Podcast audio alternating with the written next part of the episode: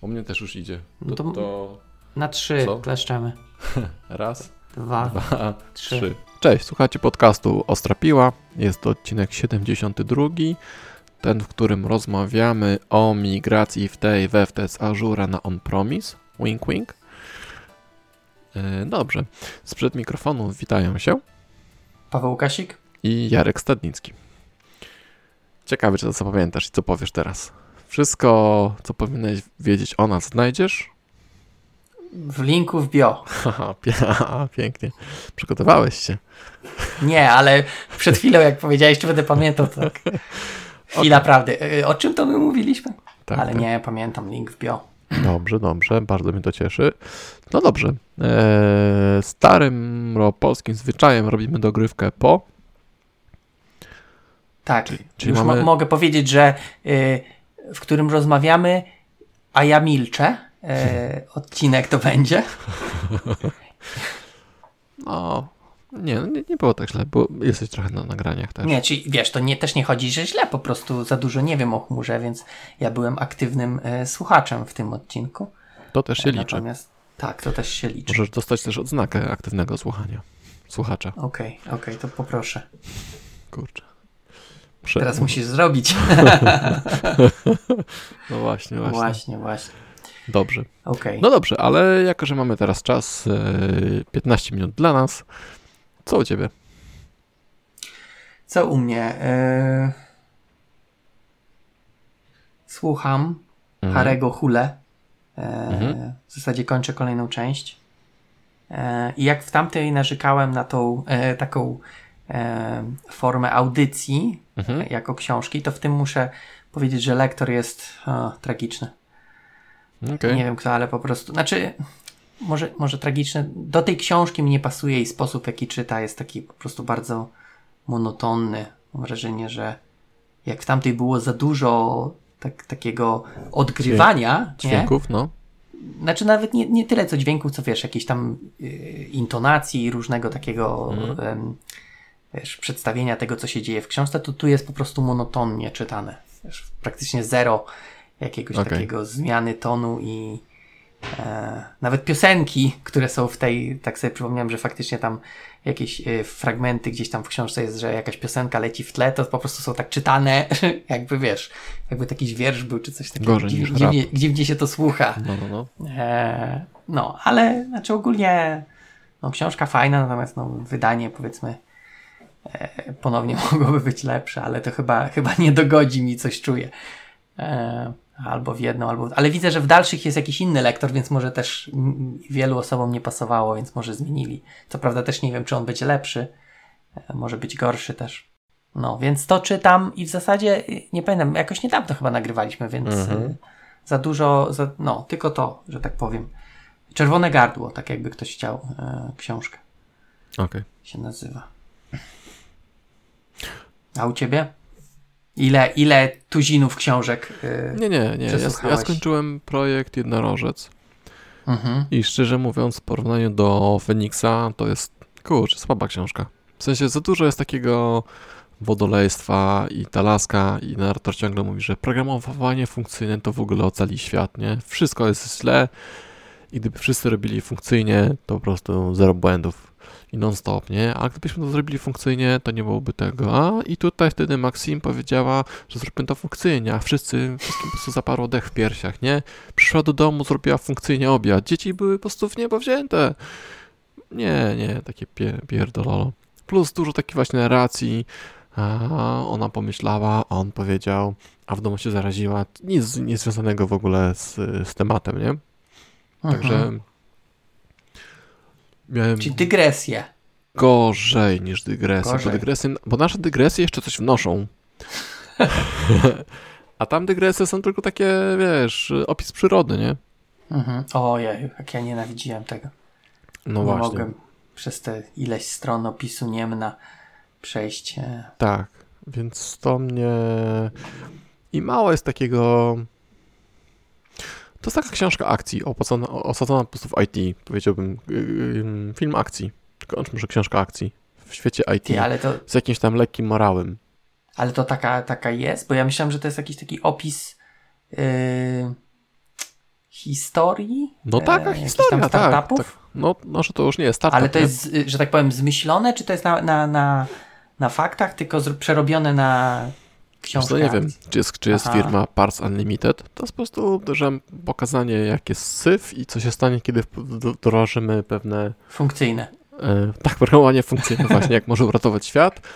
A w poprzedniej części był też e, taki właśnie bałagan, że wszystko przez karteczki, masa menadżerów, taki wasserhead i co się stanie, jak to się ułoży, zrobi procesy, wprowadzi continuous i tak dalej, nie? I, i Mhm. Phoenix był, był konkretny.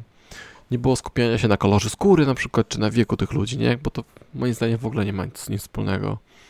A tutaj laska wchodzi i mówi, o, a większość tych ludzi jest na przykład tam z Indii pochodzi. I to ją zas- zastanowiło, nie? I co? I jaki to ma wpływ na to, co firma będzie Rozumiem, że nie mówi, jaki ma wpływ na to, tylko No. mówi, że... Nie ma. okej. Albo mówi, że Okej. była zła na e, gościa z supportu, potem do niego przyszła, a on był jeszcze młody. I co ona sobie o tym pomyślała? No, Młody, niedoświadczony. Ach, po prostu takiego dużo takich Okej, właśnie. no to rozumiem, że jesteś niezadowolony z... Tak, i też niewiele wniosła nowego w moje życie ta książka. Okej. W sensie, no nic nowego nie powiedział, czego No nie ale, powiedział no ale właśnie, o, dobra, to ja wiem, ja wiem chyba, co ja chciałem zapytać. Czy to jest książka e, poradnik, czy to jest książka taka, e, jak to się mówi, taka... To jest książka dla nietechnicznych ludzi, którym techniczni ludzie mogą sprzedać pokazać, hej, robimy, my projekt robimy tak, jak robili na początku książki, a chcielibyśmy zrobić projekt tak, jak robią na końcu książki. Zobaczcie, do czego to może doprowadzić. I w nie taki sposób, Okej. że tutaj bierzemy opsy, coś, coś, tylko tak wiesz, tak, tak lekko, delikatnie, nie? Mhm. W sensie, że czy to nie ma być książka rozrywkowa, tylko jakiś powiedzmy coś masz z tego wynieść, no bo mówisz, że nic Tak, nie, tak nie wniosła, no to ja rozumiem, że No bo ja chciałbyś jakoś takie wiem, techniczne, Tak, e, nie, nie, że po prostu wniosła, że po prostu dobrze się bawiłeś czytając, czy tam. co, no, No wiesz, ja też na przykład ten, ten czerwone gardło nie spodziewam się, że wniesie coś w moje życie, oprócz No. tego, że... że tak Rozrywki powiem, trochę. e, No rozrywki, no tak. tak. no, no to to jest książka lekko rozrywkowa w temacie IT. IT. Mhm. Mm. I o ile. Phoenix był, miał konkretniejsze mm, rzeczy i rzeczywiście powiedzmy ten morał przenosił, o tyle jednorożec już mniej. Okej, no sequele wiesz, Mm, No właśnie, tak, tak, z Tak. reguły. tak. E, Chociaż ja zawsze mówię, że opcy 2 jest lepszy niż opcji 1. No właśnie. No je, dlatego wiesz, z reguły No są właśnie. wyjątki. E, To to, to to. Mhm. I powiem Ci, ostatnio myślałem, że zdążę z, y, powiedzieć, że w Itanii wypuściłem wreszcie feature, ale kurczę, coś mi się życie tutaj pokręciło. I e, na moim lokalnym komputerze u mnie, u mnie działa. działa, tak. E, sporo rzeczy jest zrobionych, nie ma tylko jeszcze cholernego wyświetlenia tego, co ktoś inny czytał. Ale to już też niedługo. Myślę, że to jest sprawa kilku dni po prostu, dwóch wieczorów, kiedy będę wolny. I będzie można wreszcie zobaczyć. No e, właśnie. no właśnie. Że będzie można zobaczyć, co ktoś czytał e, z zeszłego tygodnia. Zmieniłem trochę podejście tutaj do tego, jak to ma Mhm. działać, ale myślę, że to, to, to, że to dygresja nie na, nie na ten. Okej, powinien być i ten show. Tak, i ten show właśnie. Może kiedyś będzie. Kiedyś mhm. chciałem zrobić takie wideo, historia pewnego projektu. Taki, taką cykl, taką aktywność wideowo-nagrywaniową, że tworzę jakiś projekt, nagrywam z tego wideo i opowiadam, co tam się dzieje. No wiesz, jakby, jakby było dużo feature'ów, to, to myślę, że całkiem było sensowne. Takie, ja oglądam, y, kolejna dygresja e, z tego, nie wiem czy kojarzysz, to co puszczałem ci ten filmik z tego Serenity OS, nie? Ten, nie wiem czy pamiętasz. A, ten programista z, z no, Tak, tak, co robi system operacyjny. On tak nagrywa co miesiąc, co nowego zostało w, w tym Serenity OS dodane. Taki wiesz, Mhm. overview co miesiąc. Mhm. Więc tutaj też podobnie, jakbyś miał dostatecznie dużo feature'ów przez miesiąc, mógłbyś nagrać raz na miesiąc, że faktycznie e, co tam się zmieniło i wtedy wiesz, po on tam to nagrywa chyba tam od 2019 grudnia, no to, to fajnie można sobie zobaczyć progres, nie? jak to się rozwijało. Tak, tak, tak, można. Tylko no trzeba mieć dużo, w sensie mieć o czym mówić. Tak, tak. Na przykład mam też takie postanowienie, żeby co miesiąc blogować i w tym miesiącu nie mam pomysłu o czym napisać, bo jakoś tak mi się nie poukładało wszystko tutaj, inne rzeczy robiłem. Mhm. a nie to, więc też więc muszę coś wymyślić. Szybko, Wiesz, no możesz właśnie, powiedzmy, e, aha, ale nie poukładało się nie w Itanie, z, tylko z robotą. życiowo, tak? No, no, okay. no, no, no, no, no. Możesz, wiesz, o tym, że u ciebie lokalnie działa, a coś tam nie działa tym. Może. To też jest jakiś tam Może. taki case. Wiesz, ja, ja wczoraj oglądałem tą nie wiem, czy to jest konferencja, no ale wideo y, Andrzeja Krzywdy mhm. z tego tam były jakiś taki dwudniowy event odnośnie blogowania. Nie wiem, czy mhm. kojarzysz, gdzieś tam mhm. było, nie wiem, czy tydzień, czy dwa tygodnie temu, natomiast wczoraj mhm. akurat miałem chwilę, y, obejrzałem. No i tam rzuca takie pomysły, wiesz, o czym można blogować, żeby właśnie nie spędzać dużo czasu na wymyślaniu i napisaniu postów. E, więc jeden taki pomysł jest, żeby ogólnie blogować o tym, wiesz, na przykład jakie masz problemy, tak, i jakie rozwiązujesz. To też może ktoś e, szukać tego. Nie? I to nie muszą być mhm. jakieś wielkie notatki, tylko mm jakieś takie mm nawet krótkie, krótkie posty. Że tutaj taki problem, a tak go rozwiązałem. I wiesz, nawet dla siebie możesz y, potem w przyszłości, jak będziesz miał podobny problem, to wiesz, że miałeś to na blogu, nie? Bo ja czasami tak mam, że wiem, że gdzieś coś widziałem, no. rozwiązanie, nie wiem gdzie, i potem weź, weź tego szukaj, nie? Eee, tak. To jest problem zawsze teraz w obecnych czasach z nadmiarem informacji, nie z brakiem tak. informacji. A wiesz czego, co sobie ostatnio przypomniałem, że czego nie robimy? Czego nie robimy? Rekomendacji. Nie rekomendacji. Rekomendacji czego? czego? Yy, recenzji. Ale sprawdzałem i w ogóle my o tym nie mówimy, a nas to strasznie a. zaczęło boleć, bo kochani, my tutaj yy, dostrzegamy pewien yy, patologię się tutaj pojawiła. Niepokojący trend. Tak, że gwiazdki przestały się pojawiać. Co, to nie jest takie sprytne wyjście z, z tego, co mówiłeś, bo, mm, bo kiedyś też brałem coś, z czego szukałem i pamiętam, że sam o tym pisałem, więc wróciłem do swojego, swojego opisu i sobie z tego skorzystałem. Ale są rzeczy, rzeczy ważne i ważniejsze. I to nie jest tak. I to nie jest tak, jak sobie myślicie. Tylko my tutaj normalnie, wiecie, czekamy na, na te recenzje pięciogwiazdkowe. I na, na, na tych, co ja nie umiem dobrze wypowiedzieć, na podczej że, że, że, że, tam już dawno nic się nie wydarzyło, kochani, także to tak nie może być. Że na iTunesie sobie, też.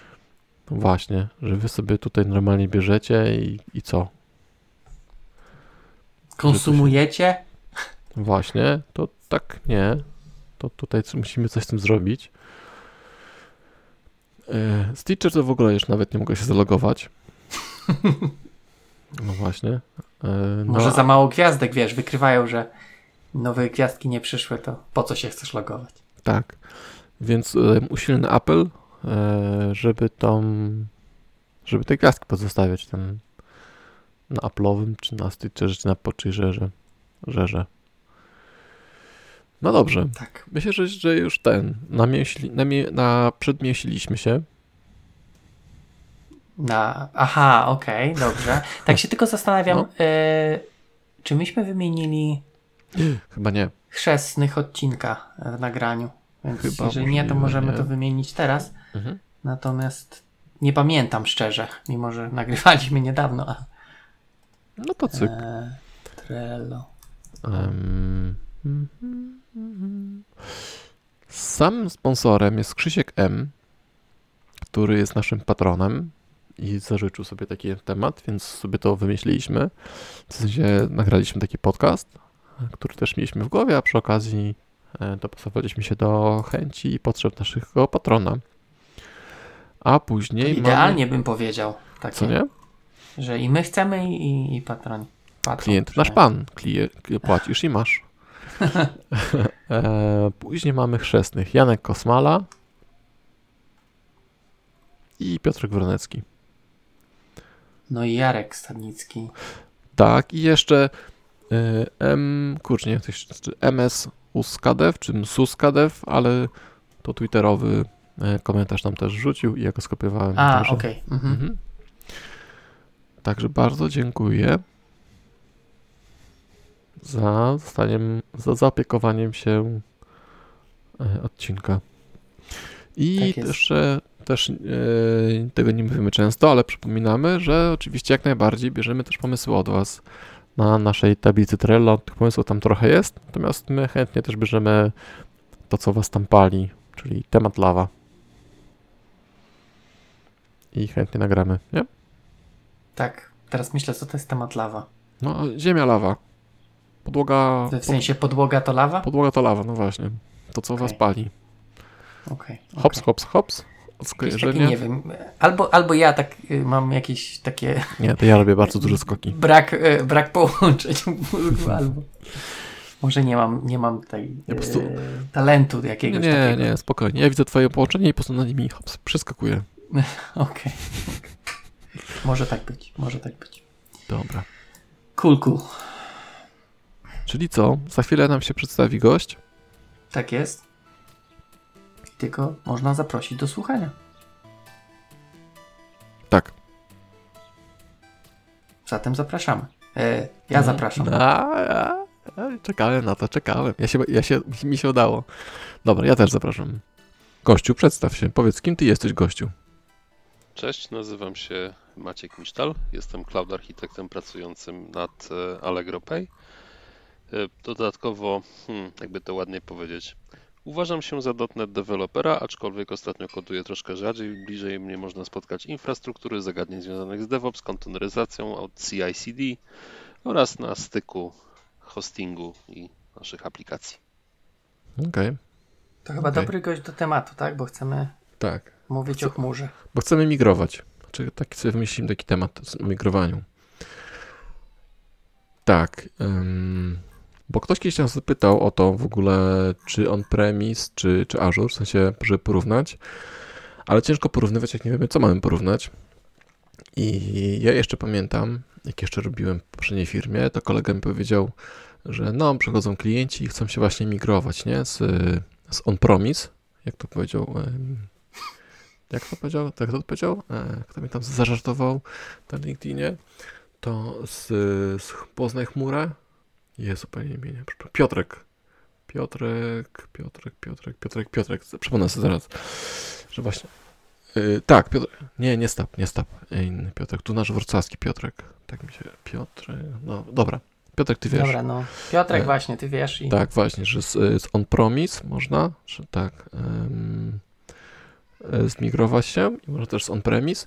No właśnie, e, że będą się migrować i że nawet sobie nie zdaję sprawy, jak tutaj masa rzeczy jest do przeniesienia, nie? Że dopóki się nie przynosisz i to chyba nie jest taka migracja, że robisz po prostu VM-kę i stawiasz VM-kę w chmurze, tylko tak, że wiecie, cinasz kabel i wszystko idzie tam, nie? I najgorsze jest w tym wszystkim to, że znaczy najgorsze, mnie to strasznie zainteresowało, co takiego ciężkiego może być takiej migracji, tak? Po prostu zdeployujesz się na ESA chmurze, ale później sobie myślałem, że pewnie jest masa zainstalowanego softu na tej maszynie, którą pewnie też trzeba jakoś zainstalować albo postawić na, na tym on-promisie. Ale nie do tego, do tego nie dotarliśmy. Tak, muszę przestać tak mówić, e, bo sobie to zakoduję. E, więc e, nie dotarłem do tego tematu. Panie Tomku, ja pamiętam, że ty mi to powiedziałeś, a nie wyjaśniłeś dokładnie. To był, to był Tomek, który to powiedział. I tak sobie myślałem, że może znajdziemy kogoś mądrego, kto nam właśnie o tym opowie. I to jest takie pytania zebraliśmy, co to tam może być i co to nas może spotkać podczas tej migracji. I to właśnie takiej migracji po Bożemu, nie? Że rzeczywiście się zupełnie odcinamy, e, a nie tak, że wiecie. No tak, no bo to chyba można też pytanie, czy to jest migracja, tak? Jak sobie postawisz VM-kę w chmurze i, i tak jakby zainstalujesz to samo, co, co masz on-premise, tak? No niby jesteś w chmurze, a niby dalej e, jesteś uzależniony, tak? Od tej mm, jednej maszyny. Mhm, no właśnie. Znaczy, no, ja nie wiem, ja bym powiedział, że to nie jest migracja, ale że po prostu przeniesienie tego się na inny hosting w zasadzie, tak? Przez- Migrowałeś się na inny hosting, a nie zmigrowałeś się na chmurę. Więc ja bym to tak ujął, ale e, myślę, że mamy fachowca na, na linii, więc fachowcu, czy y, y, jest, y, czy jest oficjalnie, czy Wikipedia ma jakieś określenie na, wiesz, na migrację? Jest tak oficjalnie powiedziane, że żeby zmigrować, to są takie punkty, które musisz spełnić, czy tak wiesz, na, na czuje to się robi?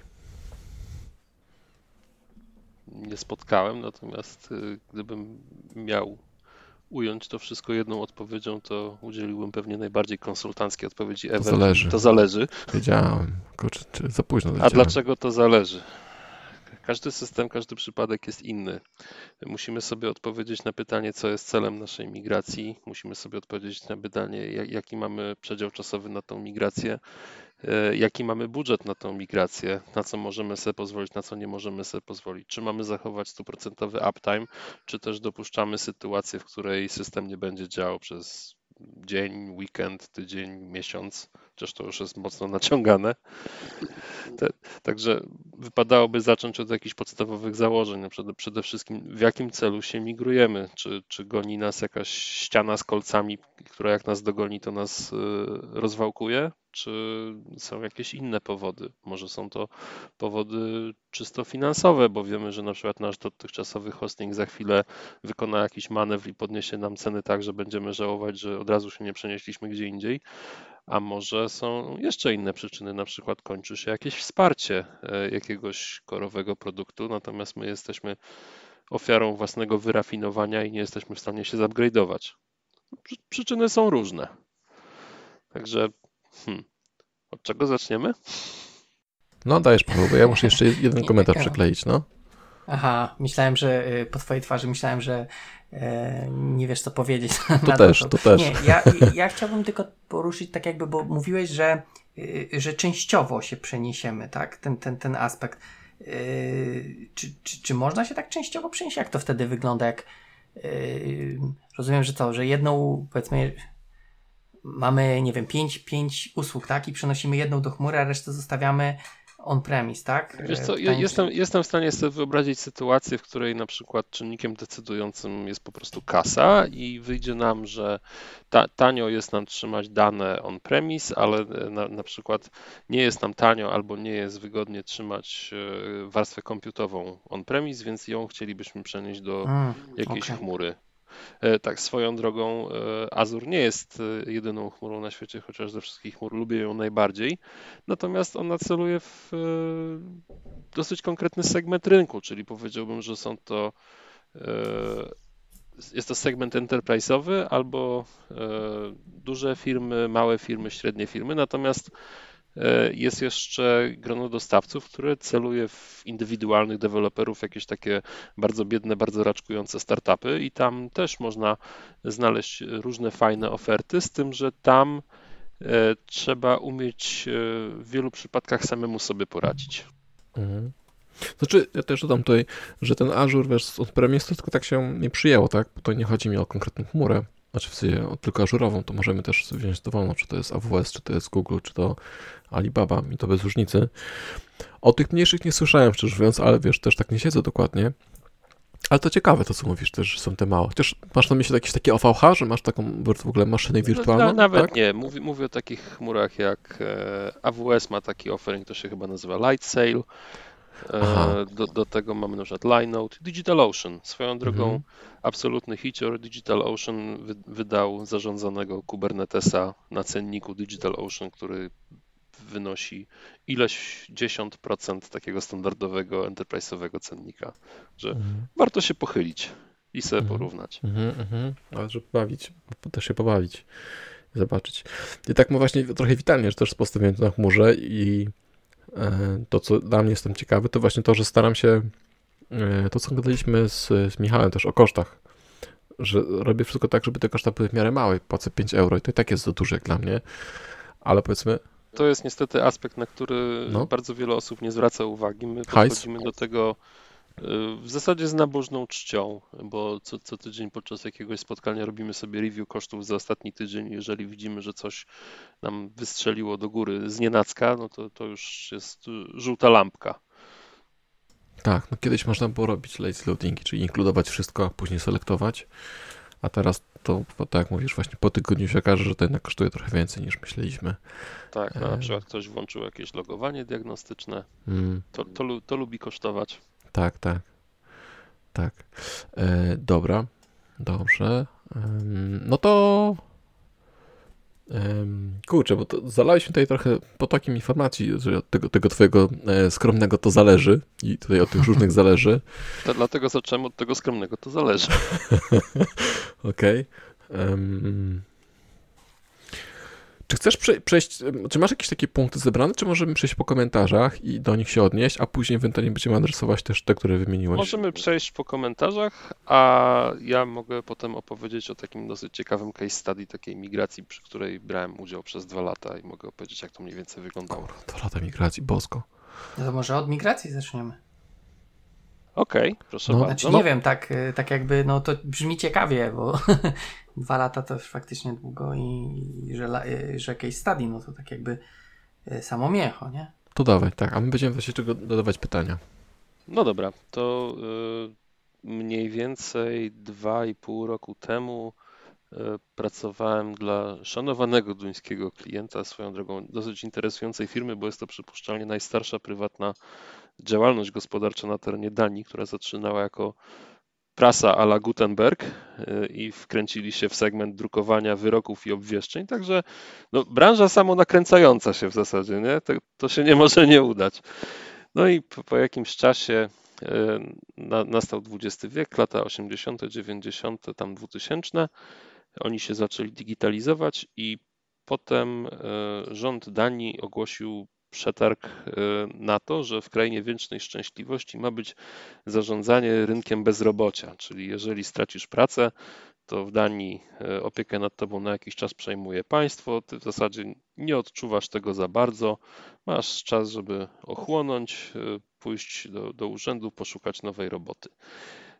Albo możesz dojść do wniosku, "No, ja już nie chcę być programistą, chciałbym być piekarzem. Idziesz do pani z okienka, pani wyjmuje worek duńskich koron i mówi: Proszę bardzo, to są pieniądze na pana dalszą edukację, widzimy się za 6 miesięcy. Pięknie. No, no i firma padła ofiarą własnego sukcesu, ponieważ była pierwsza na rynku. I dostarczyli system oparty o CRM e, Microsoft Dynamics chyba 2011.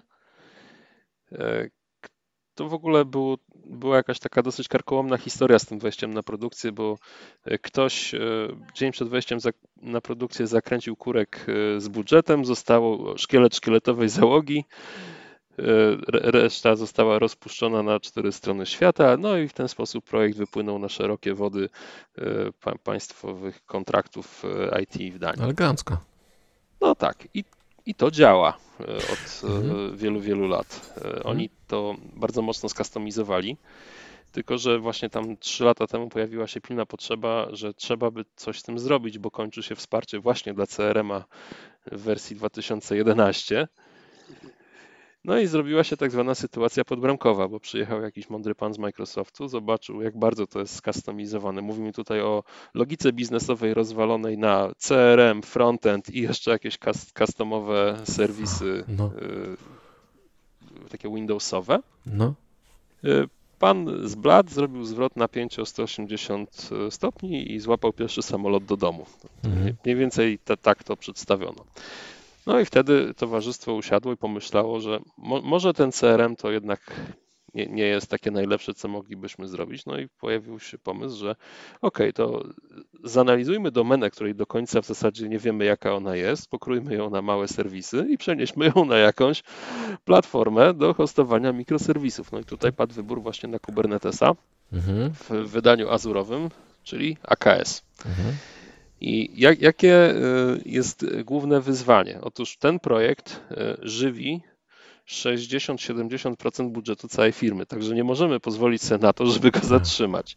To są, to, to, to są ciężkie umowy z y, duńskimi, Podatnikami.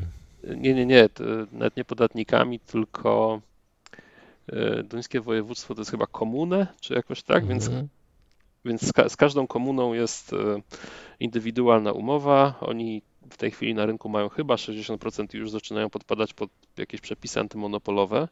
Mhm. E, I robi się ciekawie, E, ponieważ klientów przybywa. W międzyczasie są jakieś zawirowania, jakieś artykuły w prasie, jakieś drobne skandale z konkurencją, ktoś czegoś nie dowiózł. Kto... O, jeden taki skandal mogę nawet przybliżyć. To jest ko- kolejna. To, to, jest, to jest fajny przyczynek, który jest taką kulą u nogi, żeby nie migrować do chmury. Dajesz. Na, na przykładzie Danii. Y, Czy słyszeliście o prawie duńskim, a konkretnie o War Rule? Nie. Więc według duńskiej legislacji istnieje zbiór systemów, których dane nie mają prawa opuścić terenu Danii na wypadek wojny, po prostu zostaną zaorane. Mhm. I ten system e, korzysta z takich A, danych. no tak, tak, Mówimy no tu, dobra, tutaj no. o jakichś numerach dowodów, identyfikatorach e, i, i tak dalej, i tak dalej. No i okazało się, że jeden z innych dostawców cichcem postawił taki system w Amsterdamie. No i zrobił się e, metodą faktów dokonanych, zrobił się tak zwany smród. W związku z powyższym fi- firma doszła Ale do poczekaj, wniosku, poczekaj. No. To był dostawca tego systemu, czy jakiś taki, wiesz, y, trzecia impreza? Wiesz co, to jest tak, jest scentralizowany system rządowy, do którego e, są końcówki w postaci dostawców. Mhm. E, I jed- jedna z tych końcówek wyniosła się do Amsterdamu. Mhm. Okej, okej. Wtedy, I wtedy e, w firmie pojawiły się głosy, że to jest unfair market advantage. I jak zrobić to w taki sposób, bo mając świadomość tego, że teraz będą toczyły się dyskusje i że przypuszczalnie powieje jakiś wiatr zmian, więc e, liczymy na to, że prawo się zmieni na naszą korzyść, ale dopuszczamy możliwość, że tak się nie stanie. Więc w jaki sposób szczwanie podejść do tego, żeby e, ko- konkurencja nie miała właśnie, że tak powiem, nieuczciwej przewagi nad nami. No i za- zaczęło się to robić w taki sposób, że postawiliśmy środowisko w Azurze właśnie z AKS-em, e, prywatną siecią i spieliśmy tego AKS-a z istniejącym środowiskiem produkcyjnym. Także nagle doszło do tego, że Mhm. utrzymywaliśmy dwa równoległe środowiska produkcyjne, Mhm. z czego w jednym była tylko warstwa obliczeniowa, natomiast dane były cały czas w serwerowni na terenie Danii. Mhm. No tak, tak, Także, tak. także tutaj, tutaj zaczęło się robić e, dosyć zabawnie. E, Pojawiło się parę problemów natury sieciowej.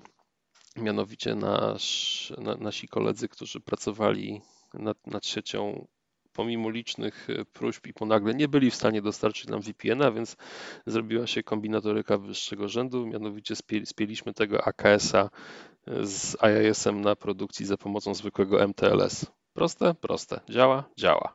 A czekaj, poczekaj, a co to jest? Mu- Mutual TLS Authentication, Okej. czyli e, ja ufam tobie, ty ufasz mi, stawiamy tunel. Mhm. Okej, dobra. E, I w- sto- stopniowo zaczęliśmy i analizować różne domeny biznesowe, przerabiać je na jakieś tam serwisy, serwisiki i przenosić je już do Azura. Potem zaczęły tam się pojawiać dane niewrażliwe, a z tego co się orientuję, jakiś czas temu tam chyba nastąpiła spodziewana zmiana, także podejrzewam, że firma już podjęła decyzję, żeby wejść w to już w całości. Mhm. Ale mnie, mnie już tam od pewnego czasu niestety nie ma, także nie, Mhm. nie jestem pewien, co tam się dzieje aktualnie.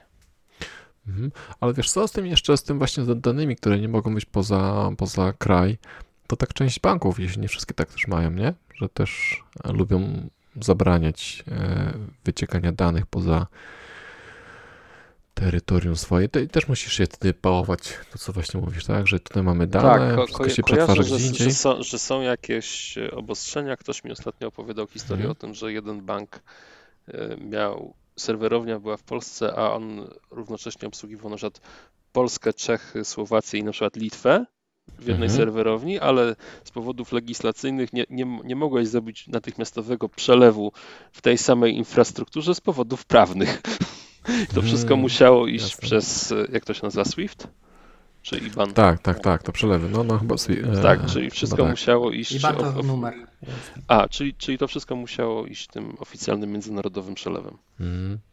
Mhm. Ja myślę, że to, no, że nawet jakby czy stały, czy nie, to, to dobrze, że chyba tak by szły niż gdzieś tam, wiesz, z jednego serwera na drugi e, w tej samej serwerowni.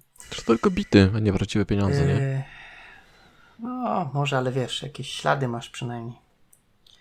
E, A mi się wydało, że w Polsce też mamy jakieś takie e, odnośnie tej legislacji, że te dane, no bo pamiętam, że, że gdzieś tam czytałem, że zastanawiali się o użyciu właśnie chmury w jakichś tam publicznych e, systemach, ale też był właśnie problem, że, że to nie może być gdzieś tam na terytorium Stanów Zjednoczonych trzymane, czy coś takiego. Tak, ktoś- ale, ale tutaj wchodzą raczej zapisy tego, że jesteśmy członkiem Unii Europejskiej, obowiązuje u nas e, RODO i te dane e, po prostu nie mogą wyciekać do Stanów.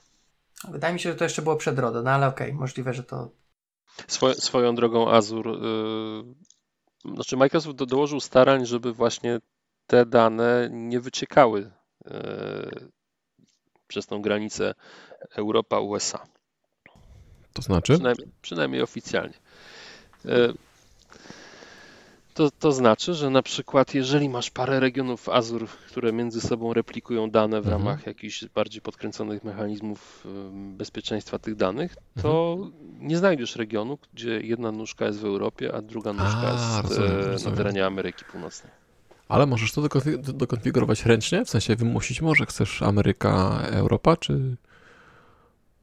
Wszystko jest możliwe. Możesz A, zostawić sobie VPN mieć. między siecią w jednym i drugim regionie i robić z tymi danymi co chcesz, no ale to już ty musisz zagwarantować, że jesteś zgodny ze wszystkim. Tak, tak, tak, okej. Dobra. No dobrze, rozumiem, rozumiem. No, te migracje rzeczywiście psikutne. A to, co powiedziałeś też tak właśnie, że em, no, że, że trzeba się pilnować z tymi danymi. Czy no właśnie, bo to też, No. że tak powiem, przy takiej migracji pojawiają się inne problemy, tak? No on-premise nie miałeś takich problemów, że musiałeś się zastanawiać, czy dane e, są na terenie kraju, tak? No bo wiesz, gdzie masz tą serwerownię zwykle. Przy, Eee. przy, przy on-premise miałeś inną rodzinę problemów.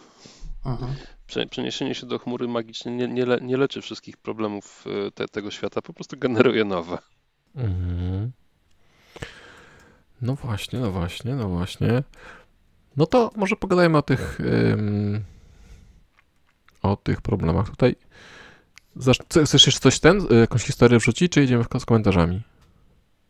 Może powiedzmy z komentarzami, jak Dobra. coś mi przyjdzie do głowy, to zrobimy dygresję liryczną. O, dygresje są najlepsze. Dygresy, tak. My, My jesteśmy, tak. Podmiot liryczny migrujący do chmury. e, dobra. No to Janek pisze tak. Punkt pierwszy. Wysokie koszty wyciągania danych z chmury. Eks...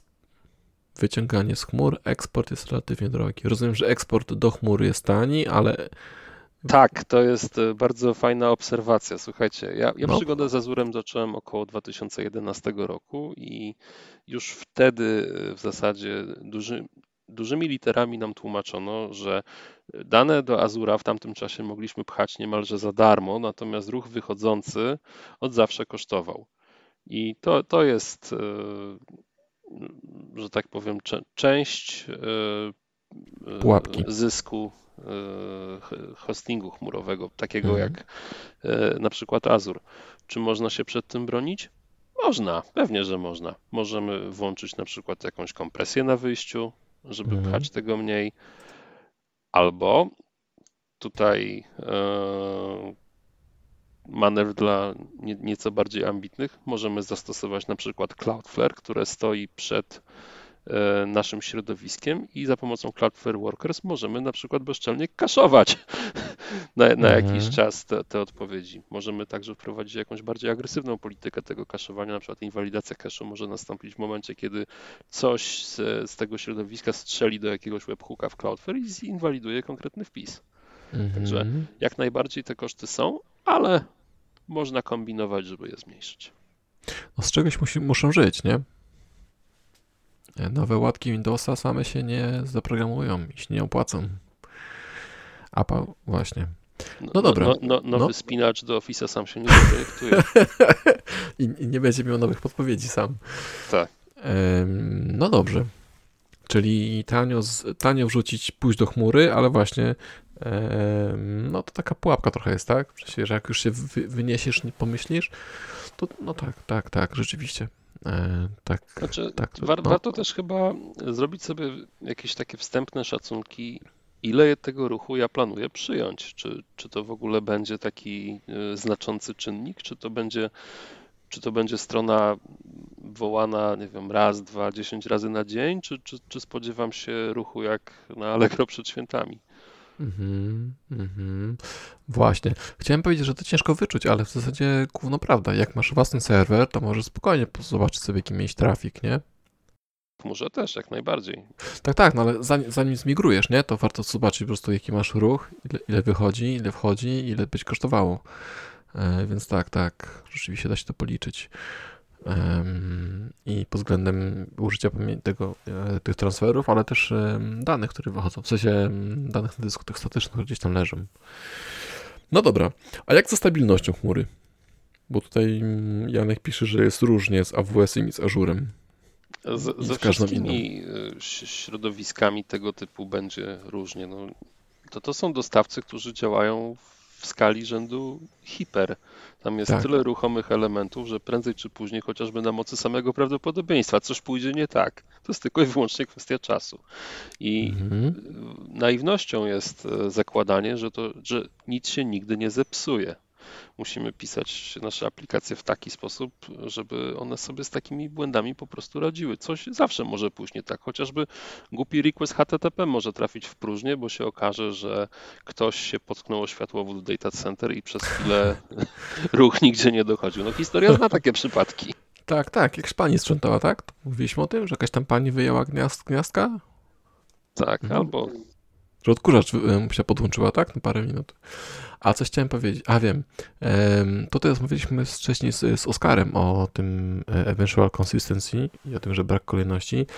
I tak sobie teraz myślę to, co powiedziałeś, że z chmurą jest tak, że część rzeczy mo- nie, może, może nie działać i trzeba się na to przygotować. A na on-premisie było tak, że jak jebło, to jebło wszystko, nie? Jak serwer padł, to właściwie wszystko, co na nim stało, to nie miałeś tego problemu, że o, nie działa mi tam serwis, tam, nie wiem, do, do obrazków, tak? Tylko po prostu nie ma.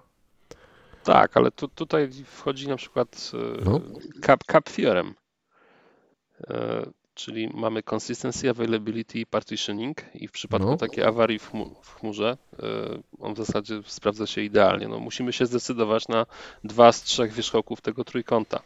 Albo chcemy mieć stuprocentowo spójne dane, ale ko kosztem na przykład availability, Mhm. Albo chcemy y, być cały czas available, wie- wiedząc, że wtedy raczej nie poniesiemy żadnych e, strat wizerunkowych, ale kosztem tego, że dane mogą być miejscami niespójne. Mhm. Mhm. Okej. A powiedz mi w takim razie, bo mówisz, że trzeba tak robić, żeby być na to gotowym. Są to jakieś takie, wiesz, wzorce, że masz, nie wiem. em, Okej, przychodzi mi takie, takie stwierdzenie, że musi być na to jakiś wzorzec projektowy, no, żeby to, wiesz, być gotowym na to. Na, na, na pewno fajnym e, wzorcem do stosowania w tego typu środowiskach e, jest Circuit Breaker i regułka Fail Mhm. Fast. Jeż- Jeżeli Mhm. coś nie działa, to nie, nie czekajmy minuty e, dla, dla pewności, tylko po prostu nie działa i koniec. E, Im szybciej user dostanie zwrotkę, tym mniej będzie trwał w zawieszeniu i mniej się będzie irytował. Nie poszło, to nie poszło. Trudno, spróbuj za minutę. Mhm. Aha, czyli że nie retrajować te- ten, przez tą minutę.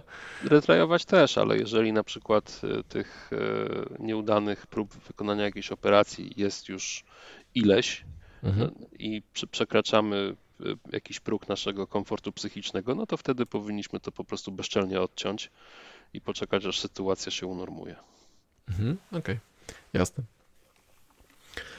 Dobra, dobra.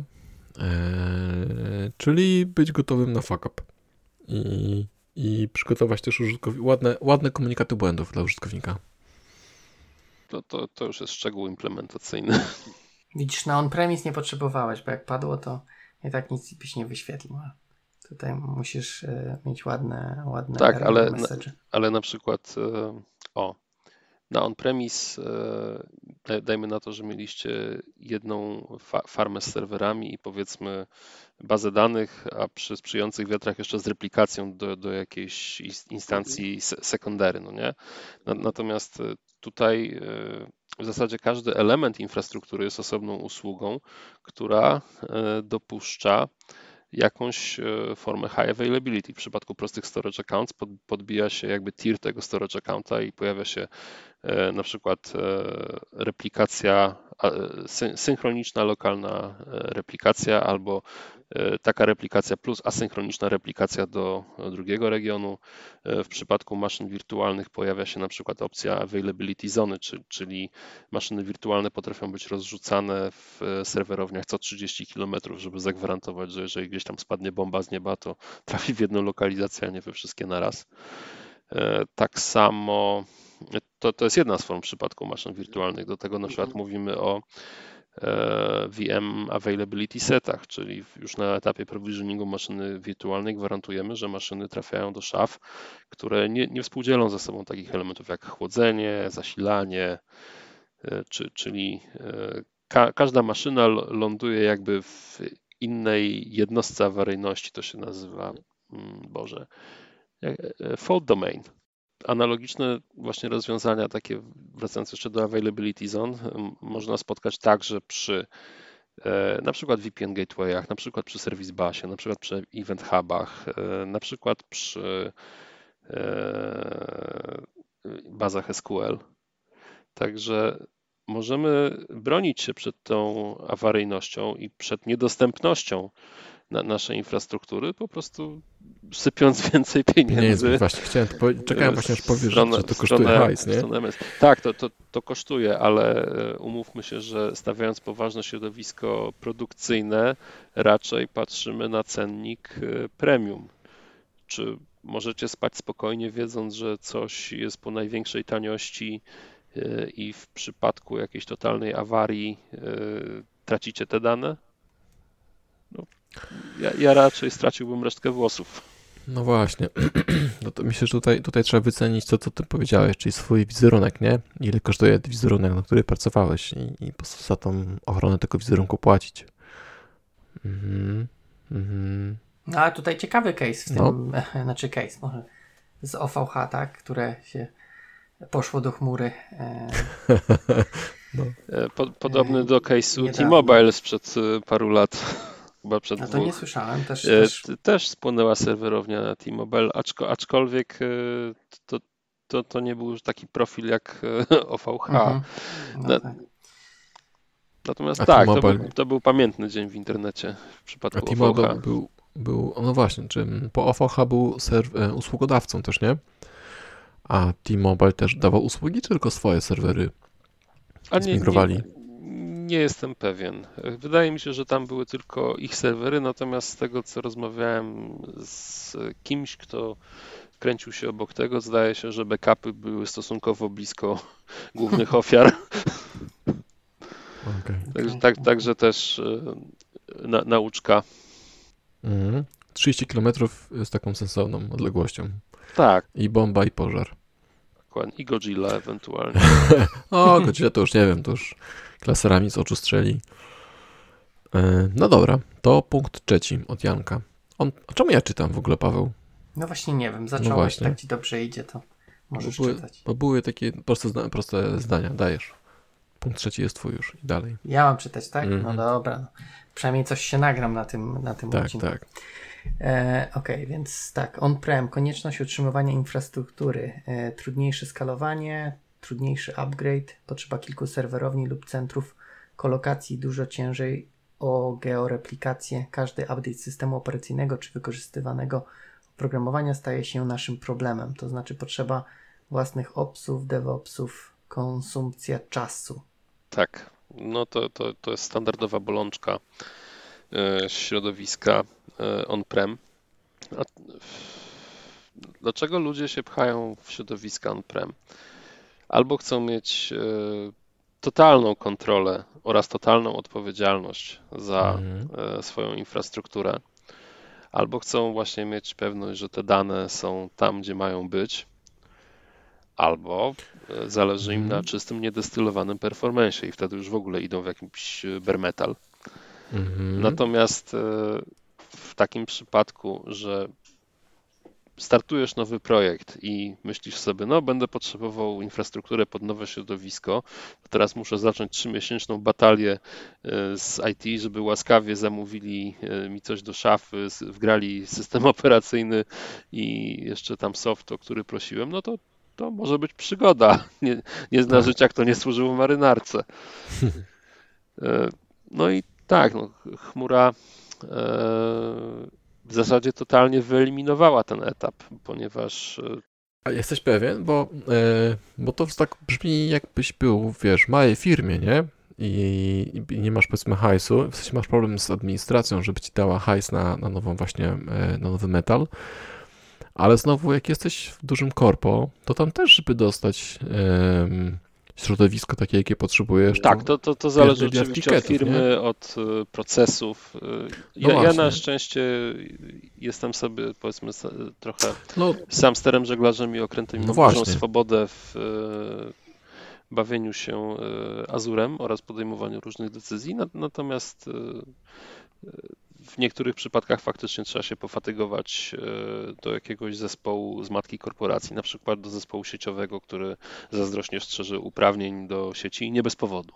Mhm. Mm Okej, okay, więc tak, znaczy rzeczywiście dużo prościej to zrobić, tak? Po prostu parę klików i właściwie ten sprzęt przyjeżdża, tak? Do tego, kto potrzebuje i właściwie z obrazami czy z dockerami, jakie tam sobie wy wymarzyliście. Tak, ale spójrzmy ale na to jeszcze z tej, z tej perspektywy projekt wjechał, ten sprzęt e, stoi parę lat, zamortyzował się, już jest przestarzały i co dalej? Masz kolejne zmartwienie. Filmiki na YouTubie, nie? Jak, jak tam ostatnio widziałem jakiś gościu Albo Minecraft. właśnie takiego raka. Albo Minecraft, tak, tak, właśnie, własne serwery. No. Albo po prostu staje się kolejnym węzłem w jakiejś farmie wirtualizacyjnej. Nie? Niech się przyda na coś. Tak, tak. No, może być. E, ale rzeczywiście, no to, to, też o tym się nie mówi, co się potem z tym dzieje. Ciekawe co Azure, czy w ogóle te, te, te wszystkie centra danych robią z takim sprzętem? Czy oni go do oporu zajeżdżają i później mieć? Czy... Parę lat temu przedstawiano to jak, jako centrum danych, w którym naj, najmniejszą jednostką, jaką się wymienia, jest kontener, że jeżeli tam ileś 10% tego kontenera już nie działa, to przyjeżdża po prostu nowy.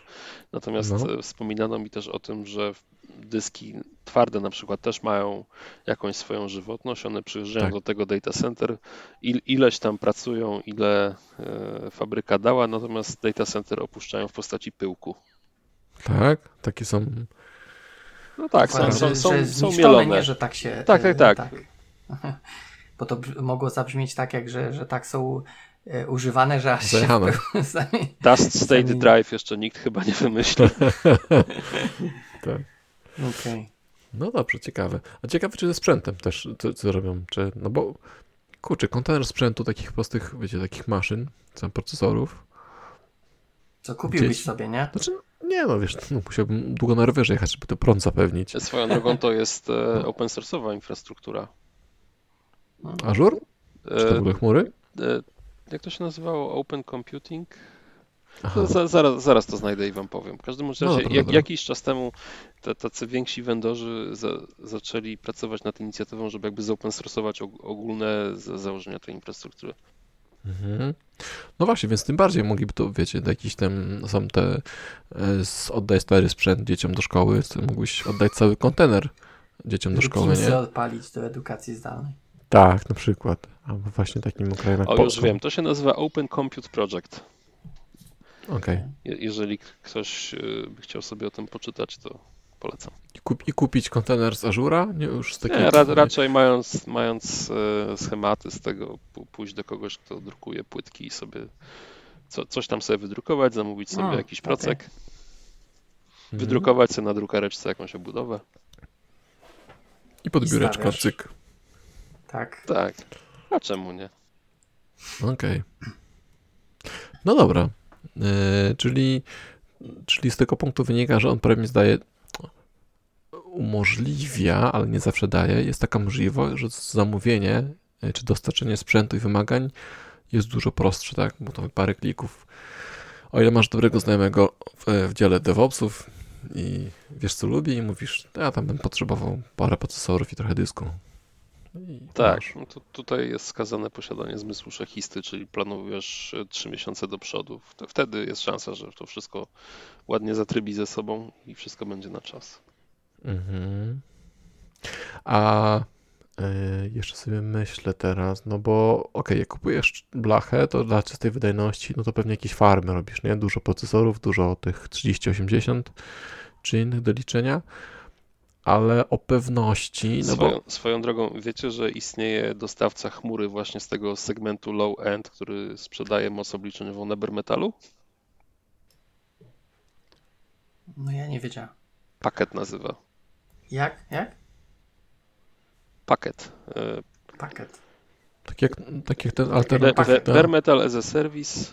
e, Teraz się nazywa Equinix Metal, czyli ktoś, ktoś ich kupił. www.packet.com. Okej. I po co kupujesz cykle procesora, tak? Nie, ku- kupujesz po prostu dostęp do sprzętu na bare metalu. Nie, nie maszynę wirtualną, tylko fizyczną maszynę. Znaczy wynajmujesz, nie kupujesz. O. No właśnie, no właśnie, do, do tego właśnie też chciałem dojść, nie? No bo e, ktoś może powiedzieć, a chmura, chmura, to nie wiem co pod tym stoi. Kupię sobie właśnie takiego bare metala, ale właściwie to, że ty to kupisz, to i tak masz pewności, że to jest twoje, tak? Dopóki nie masz tego w swojej klatce, pod swoim kluczem i, i sam przy tym nie stoisz, to nie masz pewności, że tam No, pan ale Jasiu to, nie to, to, stoi. jest, to jest właśnie esencja e, cloud computingu, czyli jakby wynajem e, mocy obliczeniowej. Ma, masz No, no, no, masz, no, masz no, no. potrzebę wy, wykupienia iluś cykli tego procesora, il, ileś RAMu, ileś e, miejsca na dysku na jakiś czas, przychodzisz z pieniędzmi i voilà, proszę. Tak, tak. No właśnie, e, to tak. To, z, to co powiedziałeś, właśnie chcę do tego, do, do tego uderzyć, że e, właśnie, że, że jak kupisz nawet taki bare metal, tak? Czy to serwerownię WFH, która jest bliżej, bo myślisz sobie, jest bliżej, to jest pewniej, mam nad tym większą kontrolę, no to Pierwszy się dowiem, jak coś się spali. No ciepełka z ściany poczujesz, tak. No, no, więc myślę, że, że, e, że to właśnie dopóki nie masz tego serwera u siebie w raku i, i ty nie masz klucza, to nie masz takiej pewności, nie? Że, że to jest twoje i masz pewną kontrolę. Chociaż nawet też jakby ktoś, jak cię zhakują, to i tak to i tak nie masz kontroli. Musi być odmi- odpięte, odpięte od sieci chyba, że mieć e, większe... I nie mieć wpiętego termometra, tak? Termometru? Termometra? Termo, termometr ostatnio zhakowali, tak? Jakieś kasyno ty, przez ty termometr. pi- pijesz do jakiegoś case'a, że zhakowali kogoś przez termometr Kasyno. akwarium, tak? Tak, tak, tak, tak. To to. No, Genialne. była jakaś taka akcja. To chyba nie widziałam tego. No, panie Pawle, no to ja nie wiem. Dawaj, po, pani podesłać. punkt czwarty dajesz. Czekaj, piszę przez termometr. Przez termometr, dobra.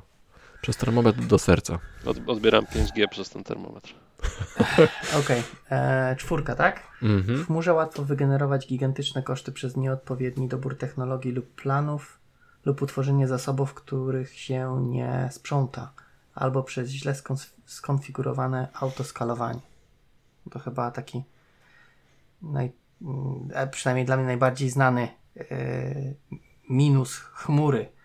Te wszystkie takie artykuły, że ktoś sobie podpiął kartę mam i mieszane uczucia. dnia się Znaczy ja też przez długi czas miałem obawy przed e, uruchamianiem na przykład autoscalerów, e, ale z, cza- z czasem się z tym oswoiłem i to nie jest takie straszne, na jakie wygląda. E, Oczywiście wa- warto ustawiać jakieś granice, żeby potem nie było płaczów i żalu. W przypadku generowania jakichś gigantycznych kosztów, z mojego z mojej praktyki na chwilę obecną wychodziło zawsze na to, że było to efektem niedbalstwa. Ktoś coś wyskalował, skończył pracę, stwierdził, walę to i poszedł do domu, e, albo ktoś właśnie włączył jakieś logowanie diagnostyczne i po prostu o tym zapomniał, bo to był przecież jeden mały checkbox, e, pięć blade'ów dalej i w sumie to ciężko do niego dojść. Spróbuję rano, e, jak będę po trzeciej kawie, o ile jeszcze będę o tym pamiętał. Co poza tym? O, e, ja się raz nadziałem e, na taki przypadek, że niechcący wygenerowałem duże koszty i potem, no na szczęście udało nam się to odkręcić z supportem, ponieważ e, nie rozumiejąc do końca co robię, wykupiłem rezerwację przestrzeni storage'owej na logi. Stwierdziłem, że no 100 giga dziennie to będzie spoko, nie? Tylko, że się okazało, że to, to było 100 giga dziennie przez 3 lata i ch- chcieli nas za to chyba szczarżować z góry. Z góry jeszcze, o. Tak. Także, no, to, przy, przy, przy, trochę, przy, trochę sporo. Tak, przez chwilę wstrzymałem oddech i miałem najlepsze wypieki na twarzy w całej firmie, ale na szczęście udało się to odkręcić. To Akcja sprzed dwóch lat. Ty, ale, y, bo to tak czasem jest, masz te właśnie rez- rezerwacje maszyn czy coś, wtedy masz niższe ceny, nie? To- tak, dokładnie. No, w przypadku rezerwacji maszyn, e, tak jak najbardziej można wykupić rezerwację na rok albo rezerwację na 3 lata, w zależności od okresu mamy lepszy lub gorszy upust. Dodatkowo, co, co jest bardzo fajne, w przypadku Azura, za te rezerwacje można się rozliczać comiesięcznie albo można zapłacić z góry. Więc je, tutaj taki, taki protip dla kumatych, jeżeli macie projekt e, i kończy się Wam e, rok fiskalny, nie zrealizowaliście całego budżetu, coś Wam zostało, to możecie przepalić cały ten hajs na rezerwację na nadciągający rok i mieć moc obliczeniową za darmo. No tak, rzeczywiście. I być w końcu budżetem Mieliście powiedzieć, budżet do zrealizowania, zrealizowany, Tak jest, zrealizowany. jest, jest elegancko. E, zgadza się. Je, tutaj jeszcze też e, mam taki kontrargument trochę, bo jak się zamawia sprzęt, też możesz się przeliczyć, nie? No bo zamówisz sobie dwie serwerownie na wypasie, e, no i przyjdzie sprzęt, a możesz go nie wykorzystać, bo projekt może być zostać uwalony, albo możesz nie trafić. No tak, no przy, przy, przy, w przypadku chmu- chmury na szczęście z tych zasobów możesz e, zrezygnować w każdej chwili, po prostu za nie nie płacić. W przypadku właśnie zamówienia jakiegoś bunkra pod on-prema, no w najgorszym przypadku będziesz miał gdzie wstawić stół do piłkarzyków. Tak, tak. Właśnie, więc tutaj tak i jedno i drugie trzeba uważnie, w sensie zaplanować, nie? Znowu też możesz za mało wziąć, nie? I, i też na on-premise wtedy nie uciągniesz i musisz domawiać na ten, na, na żywioł, a tu po prostu suwak w prawo przesuniesz i Tak, albo. W, ogóle zaczniesz realizować jakąś taktykę typu follow the sun, czyli jeżeli masz jakąś e, krzywą e, tego ruchu taką dobową, że wiesz, że na przykład nie wiem, od, od 12 do 16 A, no, no, no, no, szczyt, no. potem spadek, potem jakiś szczyt wieczorny, potem jeszcze jakiś taki mini szczyt o 22, to jest, jesteś w stanie to, jeżeli to jest dosyć regularne, nie? Tak, tak, takie w zasadzie o charakterze e, takim, takiej sezonowości, że to jest w 100% Mhm. powtarzalne, no to możecie antycypować ten ruch, skalować Mhm. to środowisko, żeby przyjmowało elegancko ten ruch, a na noc spuszczać z niego powietrze, żeby tam tylko kule kurzu latały Jasne. z Lucky Luka. żeby e, na pinki odpowiadało. Czyli tak jak ja, idę, jak ja przed snem przeglądam AliExpress i takich jest miliardy, to właśnie, żeby nam to działało. E, tak, tak. No to słusznie, słusznie. A tam nie da się zamówić e, maszyny właśnie tylko na wieczór, na wieczory. No więc tak, to tak myślę, że to niekoniecznie jest taki beneficik. W sensie, A to nawet, nawet trudno. nie jest pot- potrzebna maszyna. E, Możesz zamówić sam kontener, tylko w, o rozmiarach maszyny. Uruchamiasz jedną, jedną konkretną część jakiegoś softu, która lata Mhm. na przykład przez 10 minut, 15, robi jakieś obliczenia, po czym się składa i już nie generuje ci kosztów. A, tak, to też, to też, prawda. To słyszałem, chyba kiedyś Gutek o tym opowiadał, że on gdzieś Jest, jest Gutek. taka fajna usługa, nazywa się Azure No. Container Instances. To jest e, o tyle fajne, że można w tym uruchamiać kontenery, które mogą mieć do 16 GB RAMu. No i w pewnym momencie się okazało, Mhm. że y, na pewnym etapie my nie mieliśmy takich węzłów w klastrze Kubernetes i nie byliśmy w stanie zahostować jakichś cięższych obliczeń, ale nagle się Mhm. okazało, że wykorzystując tą usługę jesteśmy w stanie obsługiwać takie fajne, duże, burstowe workloady, które pojawiają się raz na tydzień, robią Mhm. robotę, po czym znikają. No właśnie, i to kosztują też pewnie jakieś tam drobne, drobne hajsy. E, Ktoś właśnie to mówił, że jak prowizjonujesz nową maszynę, to też po prostu opłaca się postawić na 5 minut na, na dużych e, częściach, niech to się szybko wszystko przemieli. Lepsze bebechy szybciej wstaje. Tak, a później gasisz i już masz zrobioną, zaktualizowaną i możesz działać normalnie. Takie właśnie rzeczy. Stara sztuczka. No właśnie. Coś wiem o sztuczkach, jakieś tam sztuczki, od jakieś tam postawy. Panie Pawle, numer 5. Okej. e, Dużo ludzi zapomina o tym, Dobra, że soft to jeszcze chmurze- teraz.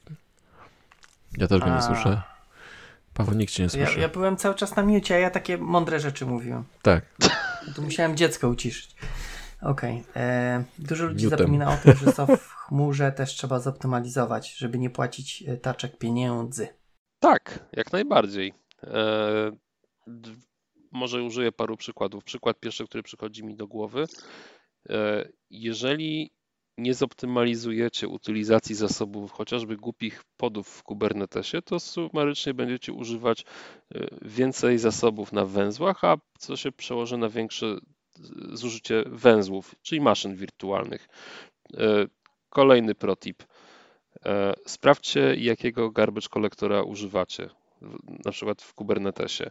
Mamy ileś podstawowych typów garbage kolektora, dwa najpopularniejsze to server i workstation. E, garbage kolektor serwerowy był projektowany, zdaje się, pod usługi latające na dużych serwerach, gdzie ta usługa jest powiedzmy takim dominującym procesem, będzie alokowała takie większe kawałki pamięci i on, ona się, ten, ten garbage collector będzie się zachowywał troszeczkę inaczej niż workstation, który jest przystosowany do pracy w warunkach z ograniczonymi zasobami i do tego podchodzi dosyć restrykcyjnie i częściej e, po prostu zwalnia pamięć. Zadajcie sobie pytanie, który tryb jest korzystniejszy w przypadku podów w AKS-ie. Ja nie wiem, ja nie mam pojęcia. Workstation. Ja nie szczelam. jeżeli ktoś tego właśnie słucha i zastanawia się nad tym, co ma tak naprawdę pod maską i jutro zrobi ten eksperyment i to może podziękuję nam w duchu za ten fragment. E, kolejny przypad, przykład, który mi przychodzi do głowy to e, możemy przycinać e, na, na ruchu wychodzącym, na przykład przez kompresję, tak jak wspominałem. Mhm. Możemy nie pamiętam, czy, czy jesteśmy naliczani za wolumen ruchu w przypadku operacji storage'owych, ale nie no, jest, Pewnie jesteś, na, jesteśmy. na lokalizacjach. Nie, nie jesteśmy, jesteśmy. Przecież właśnie. jeżeli wsadzimy coś na kolejkę, no to taką storage'ową, y, to ewidentnie używamy tego storage'u, więc może warto pomyśleć nad zmianą serializacji z JSONowej na jakąś binarną. Zwłaszcza jeżeli mamy spory wolumen ruchu. Tu, tutaj też y, można by coś y, zaoszczędzić. Albo posłuchać Skuleca, który zrobił swojego Jasona na kolejki i też zaoszczędził. No, można. Ale on można. chyba yy, no tak, on za... na, znaczy w sensie no, na, na wydajności, w sensie jak szybko, nie? Nie na ilości danych, które wypluwa. No to, A to zaoszczędzisz znaczy, na procesorze. Nie, no jasne, tylko tutaj tak jakby mówiliśmy odnośnie ilości danych. Natomiast o, tak mi się właśnie, wydaje, że a skoro jesteśmy Janowi przy danych, o to chodziło. To może no. warto się zastanowić, czy engine storage'owy do, do tych naszych danych, czy, czy jest odpowiedni? Czy na pewno potrzebujemy całego SQL serwera, jeżeli y, mamy jedną tabelkę, albo dwie, albo trzy? Czy nie dałoby się tego zamodelować głupim table storage, na którym można mhm. nawet, w zasadzie można nawet event sourcing na tym robić? Tak, tak.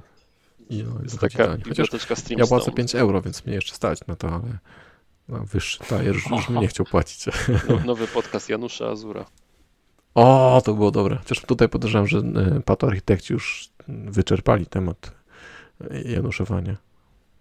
Kiedyś z Łukaszem właśnie mieliśmy ta, taką dobrą rozkminę na temat januszowania i ja ostatnio e, użyłem efektów tej naszej rozkminy. Nie, nie dość, że postawiłem coś, co kosztuje chyba poniżej 3 dolarów za miesiąc, to jeszcze Microsoft za to płaci, także pełen sukces. Okej, okej. Okay, Czyli to jest i Janusz, i Grażyna Azura w tym momencie. Teraz czekamy, aż będzie, wiesz, Microsoft jeszcze dopłacał. Nie? Dopłacał e, właśnie. Na taki tip. Nie, nie, tutaj, tutaj o właśnie, to, to, to jest fajny protip. Jeżeli e, posiadacie, współpracujecie z jakimś NGO, e, to mhm. Microsoft posiada program wsparcia organizacji pozarządowych i w ramach tego wsparcia jest także dostęp w jakimś zakresie do Azura. Za free. Mhm. Mhm. Okej. Okay. To trzeba mhm. znaleźć jakąś organizację. No ale ja tutaj, tutaj trochę zejdę trochę niżej, bo tu powiedziałeś tak wysoko, wysoko, nie? że właśnie z punktu widzenia takich infrastruktury, czy takich grubych rzeczy, a to wystarczy właśnie to, co na, na początku mówiliśmy, tak? Zrobi, upewnić się, że wszystkie inkludy do, do bazy danych są odpowiednio zrobione i już, na, już masz zaoszczędzone e, DTU-sy na bazie danych, tak? I może się okazać, że nie potrzebujesz tego wysoko, wysokiego e, tajera, tylko właśnie mm, deweloperski czy jakiś testowy, tak? Na, na, na środowisku. E, czy chociażby um, tu cykle procesora też, nie? Też możesz mieć niższą maszynę. A, a, a propos no, cykli to, to... procesora, na przykład może się okazać, że um, zauważycie, że co jakiś czas tą bazę SQL-ową co, czy coś dojeżdża, że raz na jakiś czas ona klęka. Zdaje się, że ona domyślnie ma włączone synchroniczne przeliczenia statystyk, y, żeby potem optymalizować sobie te zapytania. Więc y, jeżeli prze, przełączycie to na asynchroniczne, jak, jakimś zapytaniem SQL, już nie pamiętam w tej chwili jak to wygląda, to, to, to, to się wtedy stabilizuje, więc tutaj oprócz e, oprócz tak, takiego polowania na performance także pojawiają się problemy z tak zwaną bieżączką. No dobrze, a, a e, bo tu mamy o Ażurze, tak, że to są te ceny, one wychodzą co miesiąc tam i możemy je komuś przypisać, nie, że ktoś spieprzył bazę danych, czy ktoś spieprzył właśnie tego AKS-a, a broniąc, e, czy nie broniąc, a porównując to do, do on-premise, czy jak nie optymalizujemy, no to to co? To nam jedynie co rośnie użycie procesora, tak? I właściwie ta maszyna się staje mniej responsywna. No, ale... jeżeli na on-premisie nie optymalizujemy, to szybciej nam się skończy przestrzeń, w której operujemy. Bo tam nie mamy możliwości zostanie, gwałtownego do, dorzucenia kil, kilku węzłów do środowiska. Po prostu szybciej się ugotujemy w tym garnku. Mhm, masz rację, masz rację. Chyba, że jest taka mocno dedykowana i tylko dla nas, no ale tak czy siak, kiedy się skończy. Albo stoi na jakiejś dużej farmie jakiegoś VMware'a czy czegoś takiego, no to wtedy powiedzmy jest nadzieja. No ale to już wtedy nie jest taka twoja maszyna prawdziwa, tak? Którą wiesz, masz za ścianą, tylko już jednak gdzieś ją tam sobie trzymamy. Mhm. No to myślę, że to, to, nie, ma nie ma porównania, czy my jesteśmy w chmurze, czy za ścianą i tak trzeba to optymalizować. Z tym, że chmura daje chyba szybszy feedback, tak? Szybszego kopa w dupę, jak coś, jak pojedziesz z kosztami. Tak, tak. I myślę, że szybciej możesz też dotrzeć do tego miejsca, które spowodowało. Tak, no, chociażby przez samą analizę kosztów no, narzędzia, które mm -hmm. dają, daje Azure, pozwalają do, dosyć dokładnie określić, co powoduje zwiększone koszty utylizacji naszej infrastruktury. No i wtedy już po nitce do kłębka staramy się dojść, co, co tam się takiego dzieje czemu to tyle mm. kosztuje. E, tu, tutaj, o, tutaj takim e, cichym no. E, wyżeraczem pieniędzy z kieszeni jest na przykład Application Insights, które jak się dobrze rozkręci, to potrafi kosztować przynajmniej połowę kosztów utrzymania środowiska produkcyjnego.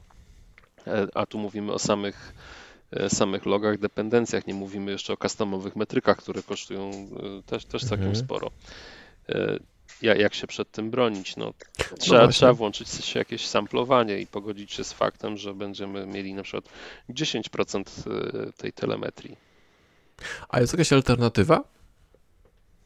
Tak. Dla site'ów? Tak, oczywiście, tylko mm, pytanie, co chcemy uzyskać, bo tak, mamy logi, mamy trace'y, mamy Ja wiem, że API site są fajne.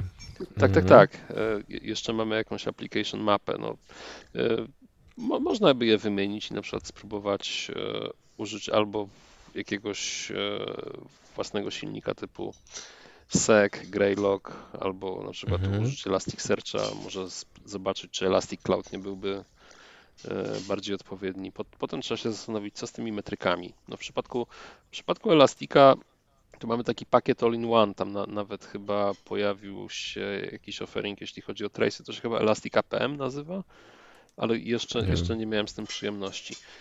E, więc teoretycznie jest coś, co mm, pod względem oferowanej funkcjonalności jest e, zbliżone, natomiast e, wydaje mi się, że brakuje jeszcze bibliotek po stronie dotnetowej klienta. Mhm. OpenTelemetry dopiero raczkuje. A cenowo? Mhm, a widziałem gdzieś, no. Czy nie wyjdzie na to samo, jak zbierzesz te wszystkie funkcjonalności, tylko się napieprzysz jeszcze, wiesz, łącząc to później wszystko w jedność? Wiesz co, trzeba by to porównać. Nie, nie, nie robiłem tego ćwiczenia ostatnio, także, okay. także nie, nie odpowiem na to pytanie. Okej, okay. czyli alternatywą jest, e, jeśli przemyślenie sobie, czy potrzebujesz wszystkich tych feature'ów, jeśli nie, to wybranie jednego. Insights y, możesz y, po prostu włączyć sampling na y, requestach, na e, logach, na dependencjach i Mhm. na przykład ustawić taką politykę, że jak nic się nie dzieje, to biorę, nie wiem, 10% albo 1%, tylko żeby mieć Mhm. ogólny pogląd. Natomiast e, jeżeli coś się dzieje, no to na przykład wyjątki nie muszą być samplowane. Chcemy mieć wszystko. Mhm. Albo failujące requesty. No, go, gorzej, jeżeli coś naprawdę za, za, zacznie tam szwankować, bo wtedy też poczujemy to w portfelu. Tak, tak. No ale przynajmniej piersi się dowiemy. Trzeba mieć alarm w, w aplikacji finansowej, że coś ci właśnie żre. No dobra. No dobra. To później mamy. Janek jeszcze rzuca nam mowę o chmurze z Piotrkiem Stapem, ale tego nie będziemy przerabiać. Ja mam później e, zestaw pytań takich raczej z migracją, doty, dotyczącą, dotyczącą migracji. E, to ja mogę, ja mogę się, samego siebie czytać. Myślę, Możesz, że możesz. mam bardziej Będziesz swoim zbliżony lektorem. głos. No właśnie. Tak. Ja mam takie pytanie. Jak wygląda proces migracji do chmury? I zakładam tu ja migrację takiej, wiesz, że rzeczywiście migrujemy się z, z lokalnego z- na, na jakiś właśnie upserwis chmurowy już, nie? nie Okej, żadne to, maszyny wirtualne. e, Okej, to za, za, załóżmy, że mamy jakąś aplikację, która działa pod kontrolą IIS-a.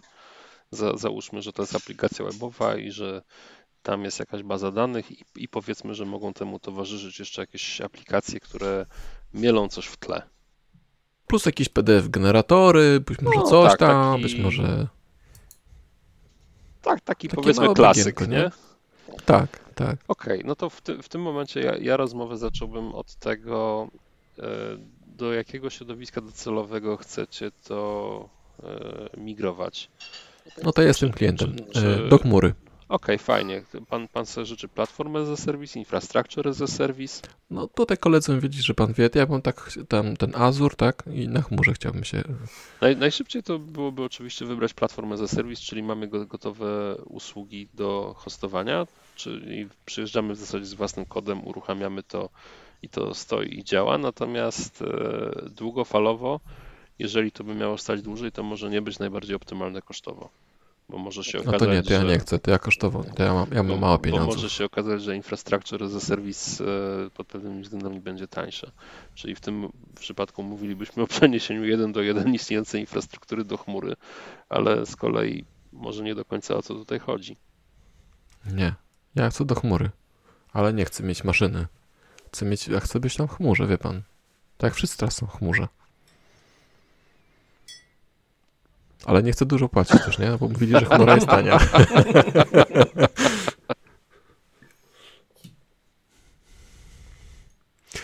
Myślę, myślę, że to- co ja mam, to, co ja mam w głowie, już nie jako klient, żeby jednak przenieść te wszystkie usługi i nie mieć żadnej właśnie AES-a, tylko sobie mieć raczej chyba SaaS-a, tak?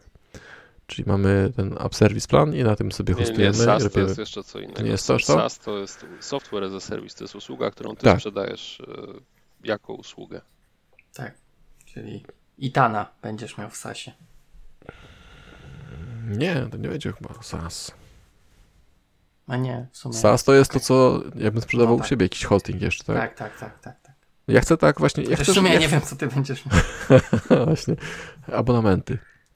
E, Nie chcę, plat- bo platforma, jak rozumiem, to jest, e, sorry, I- e, IaaS, to wtedy miałbym wirtualną maszynę, tak? Musiałbym się nią opiekować. IaaS, czyli Infrastructure as a Service. Mówimy tutaj Tak. o tym, że odpowiedzialność po twojej stronie zaczyna się od maszyny wirtualnej. Czy ja nie chcę? Czyli ty musisz postawić tą maszynę, skonfigurować ją, wgrać na nią Mhm. soft i ją utrzymywać, a Czyli- dostawca chmury odpowiada tylko i wyłącznie za tą Tak. niższą warstwę, która wirtualizacyjną, która ho- hostuje mhm.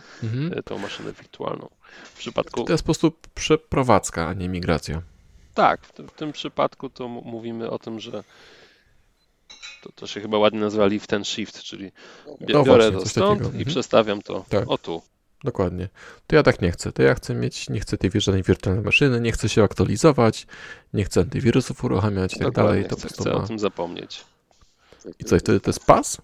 Tak, wtedy to będzie platform as a service, czyli A, myślałem, nie, nie masz dostępu do e, maszyny wirtualnej, tylko masz do, dostęp do czegoś, co przykrywa coś ala IIS-a.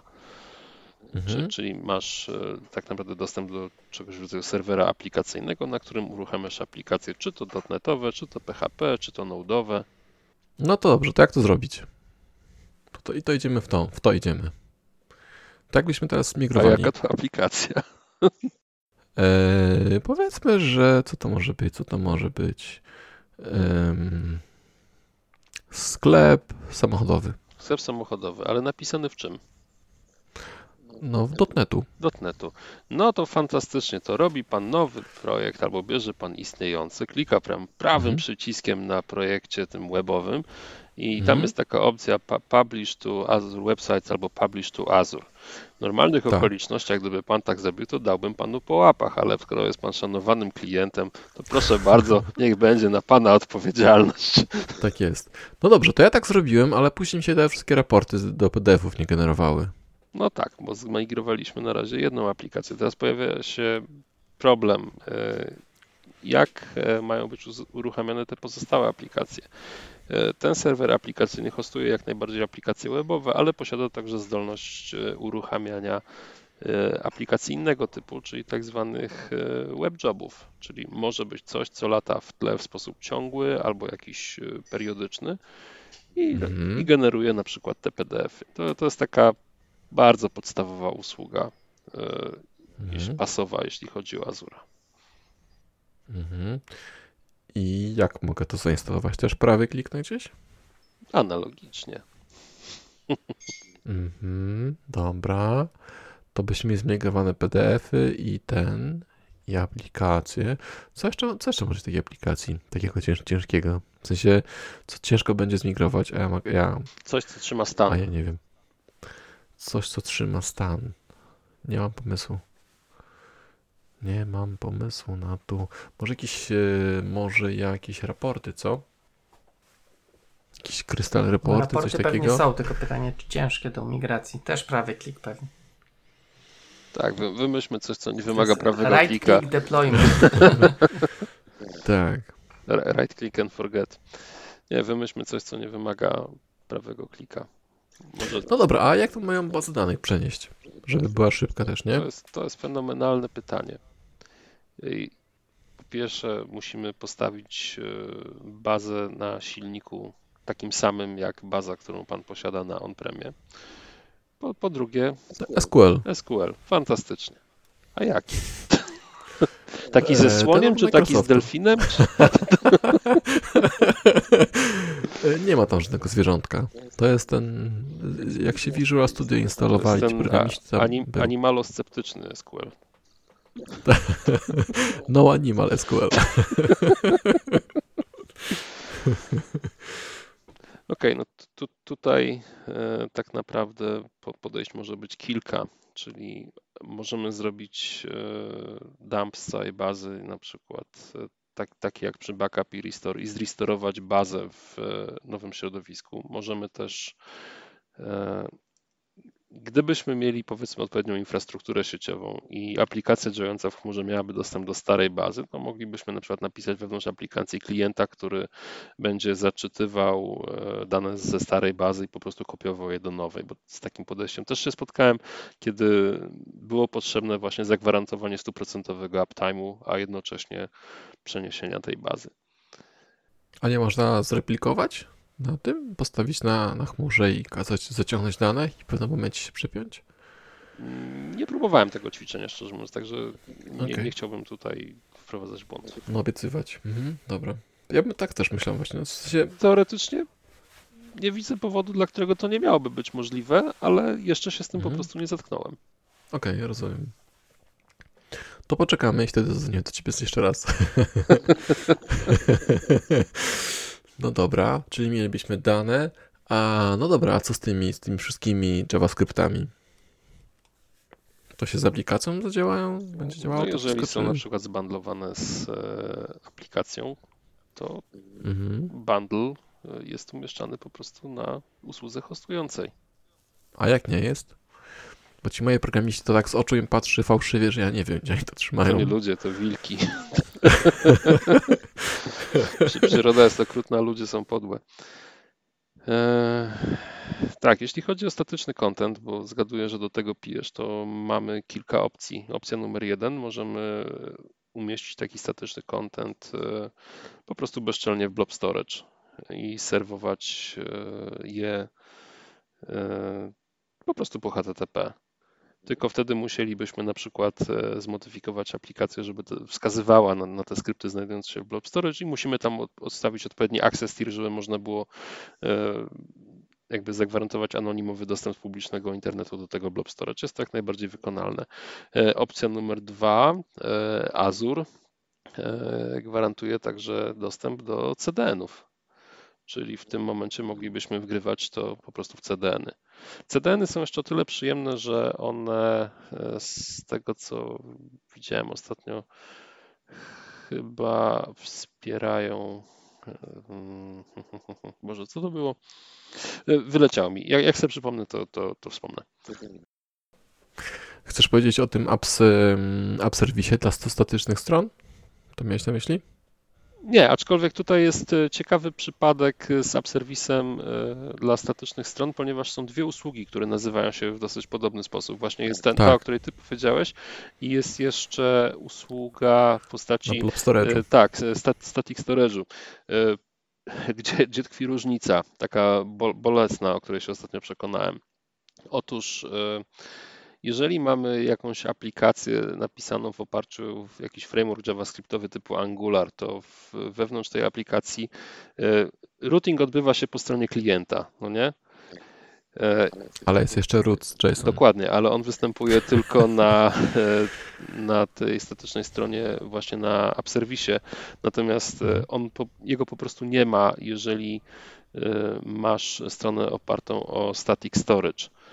Mhm. I w, ty, w, tym przypadku musisz ty zagwarantować, że, te, że wszystkie requesty trafią po prostu w ten indeks HTML, a tak. klient tak. sam to już sobie rozkmini w twojej E, przeglądarce. No to tu, tutaj właśnie ostatnio robiłem takie ćwiczenie i wykorzystałem do tego Cloudflare'a, bo inaczej się po prostu nie dało.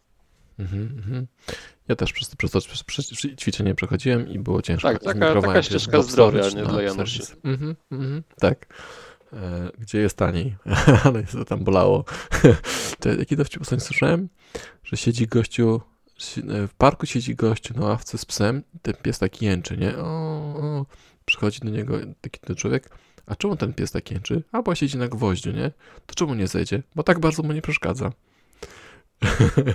I trochę właśnie swoją, tak swoją drogą, tak, e, jeżeli chcecie zobaczyć właśnie przykład takiej strony dla totalnych Januszy, no. ale która jest po prostu pioruńsko szybka, to polecam właśnie resetobywatelski.pl.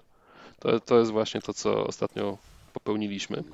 Tutaj jak przesunie, przeskrolujecie sobie na sam dół, to zobaczycie, jaki jest stos technologiczny wykorzystany do stworzenia tej strony. HTML. Przewijam. Powered by, a tutaj. A, okej, okay. chmura, chmura, to ten cloud, Azure, Angular. Zgaduję, że załadowała się dosyć szybko. Tak. Podziękujcie Cloudflare'owi. Cloudflare, który kaszuje odpowiedzi z Azure Functions, żeby broń Boże nie wołać ich za często. tak. No dobrze. To to wiemy. Gdzie by to można było pohostować w różnych miejscach. Um, czyli co, bazę danych mamy, apkę mamy, front mamy, a wiem, jeszcze zdjęcia mamy tych samochodów różnych.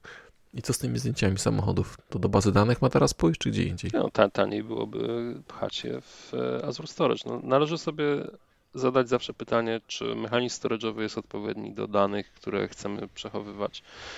E, mhm. Owszem, bazy SQL-owe posiadają możliwość przetrzymywania binariów, tak. ale to niekoniecznie jest najtańsza metoda przechowywania tego typu danych e, na tej platformie. Mhm. A, a poczekaj, poczekaj, bo to, to powiedziałeś takie, takie zdanie, że um, należy sobie zdać, nie, należy pomyśleć, czy mechanizm do przechowywania jest odpowiedni. Jest jakiś algorytm na to, wiesz? Jeśli PNG to storage, jeśli e, integer w relacji to SQL, a jeśli nie w relacji to NoSQL?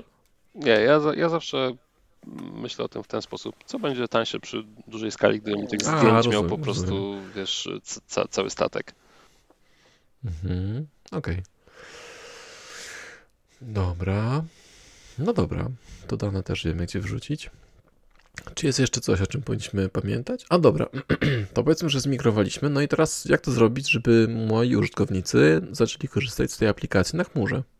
Coś muszę wyłączyć, wyłączyć swój serwer i będzie działało, czy coś?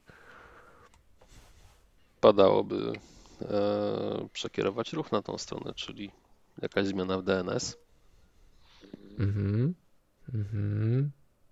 A ten DNS to może mogę hostować na chmurze też? Czy Tak, muszę... jak najbardziej. W przypadku Azura mówimy tutaj o dwóch rodzajach usług DNS. Mhm. Mówimy o publicznych strefach DNS oraz o prywatnych strefach DNS, które działają tylko w skopie e, konkretnych winetów. Mhm. Mhm. No dobra. Tutaj To mi jeszcze pokaże, można jak się- jak się- zrobić sobie parę innych ćwiczeń, na przykład e, No.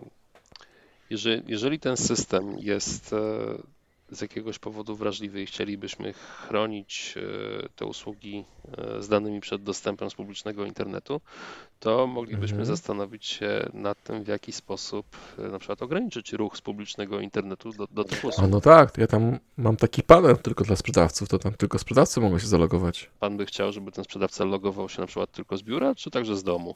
No tak, no z domu to ja nie wiem, co, czy nam nie wykradną czegoś. A wiesz, wtedy będą pracować całą dobę. Aha, dobra, to z, do, z domu też, to z domu i z biura. No tak, to e, każda usługa storage'owa w Azurze ma e, dwa endpointy do pobierania tych danych ze środka. Jest to endpoint publiczny i endpoint prywatny. I w przypadku ka każdej z tych e, usług, e, endpoint publiczny jest to endpoint dostępny e, z publicznego internetu i w każdym przypadku e, w, na tym endpoincie publicznym jest opcjonalny firewall. Znaczy przy, w przypadku e, SQL Servera ten firewall jest akurat wymagany. Natomiast w pozostałych przypadkach jego się uruchamia opcjonalnie i tam można ustawiać sobie właśnie reguły, skąd y, dopuszczamy ruch na endpoint publiczny. Czyli to mogą być jakieś zakresy adresów IP, albo to mogą być identyfikatory konkretnych subnetów wewnątrz Azura. Czyli jeżeli w tamtym subnecie jest tak zwany service endpoint, Chociaż, chociaż nawet nie, tam service endpoint nie musi być, ten ruch po prostu zostanie zru- zrutowany jakoś naokoło do internetu i wróci do data center i uderzy w ten endpoint publiczny. Jeżeli jest na liście, to zostanie puszczony dalej, jeżeli nie, to nie. Ale jest jeszcze i drugi ciekawy endpoint, czyli endpoint prywatny. To, to jest w ogóle fajna historia, bo mówimy tutaj o takim wynalazku, że tworzymy endpoint prywatny. W tym momencie w jakiejś naszej sieci powstanie jego reprezentacja w postaci wirtualnej karty sieciowej. E, I w Azurze jest coś takiego, co nazywa się Azure DNS Resolver. E, Jeżeli mamy jakiś zasób, na przykład blob core Windows Net, to, to, to jest e, strefa DNS, w której na przykład lądują bloby i do tego dostanie, dodamy subdomenę tam private link blob core Windows Net. Jeżeli w tym utworzymy jakiś nasz zasób, to ten Azure DNS Resolver będzie wiedział, że istnieje private endpoint dla tej konkretnej usługi i kiedy będziemy pytać o endpoint publiczny, to DNS będzie nam zwracał endpoint, znaczy adres e, prywatny. Czyli to jest o tyle fajne, że w ogóle nie zmienia się konfiguracja po stronie aplikacji, nie? Chce- Chcesz strzelić do bloba tam ABC, tylko dostajesz inne, inne IP i ruch jest rautowany po e, wewnętrznych sieciach. W tym momencie możemy całkowicie odciąć e, dostęp do publicznego internetu i na przykład mając jakąś architekturę typu hub and spoke i mm, spięcie z siecią biura wymusić na całym towarzystwie, żeby było zvpn-owane. Mhm, mhm.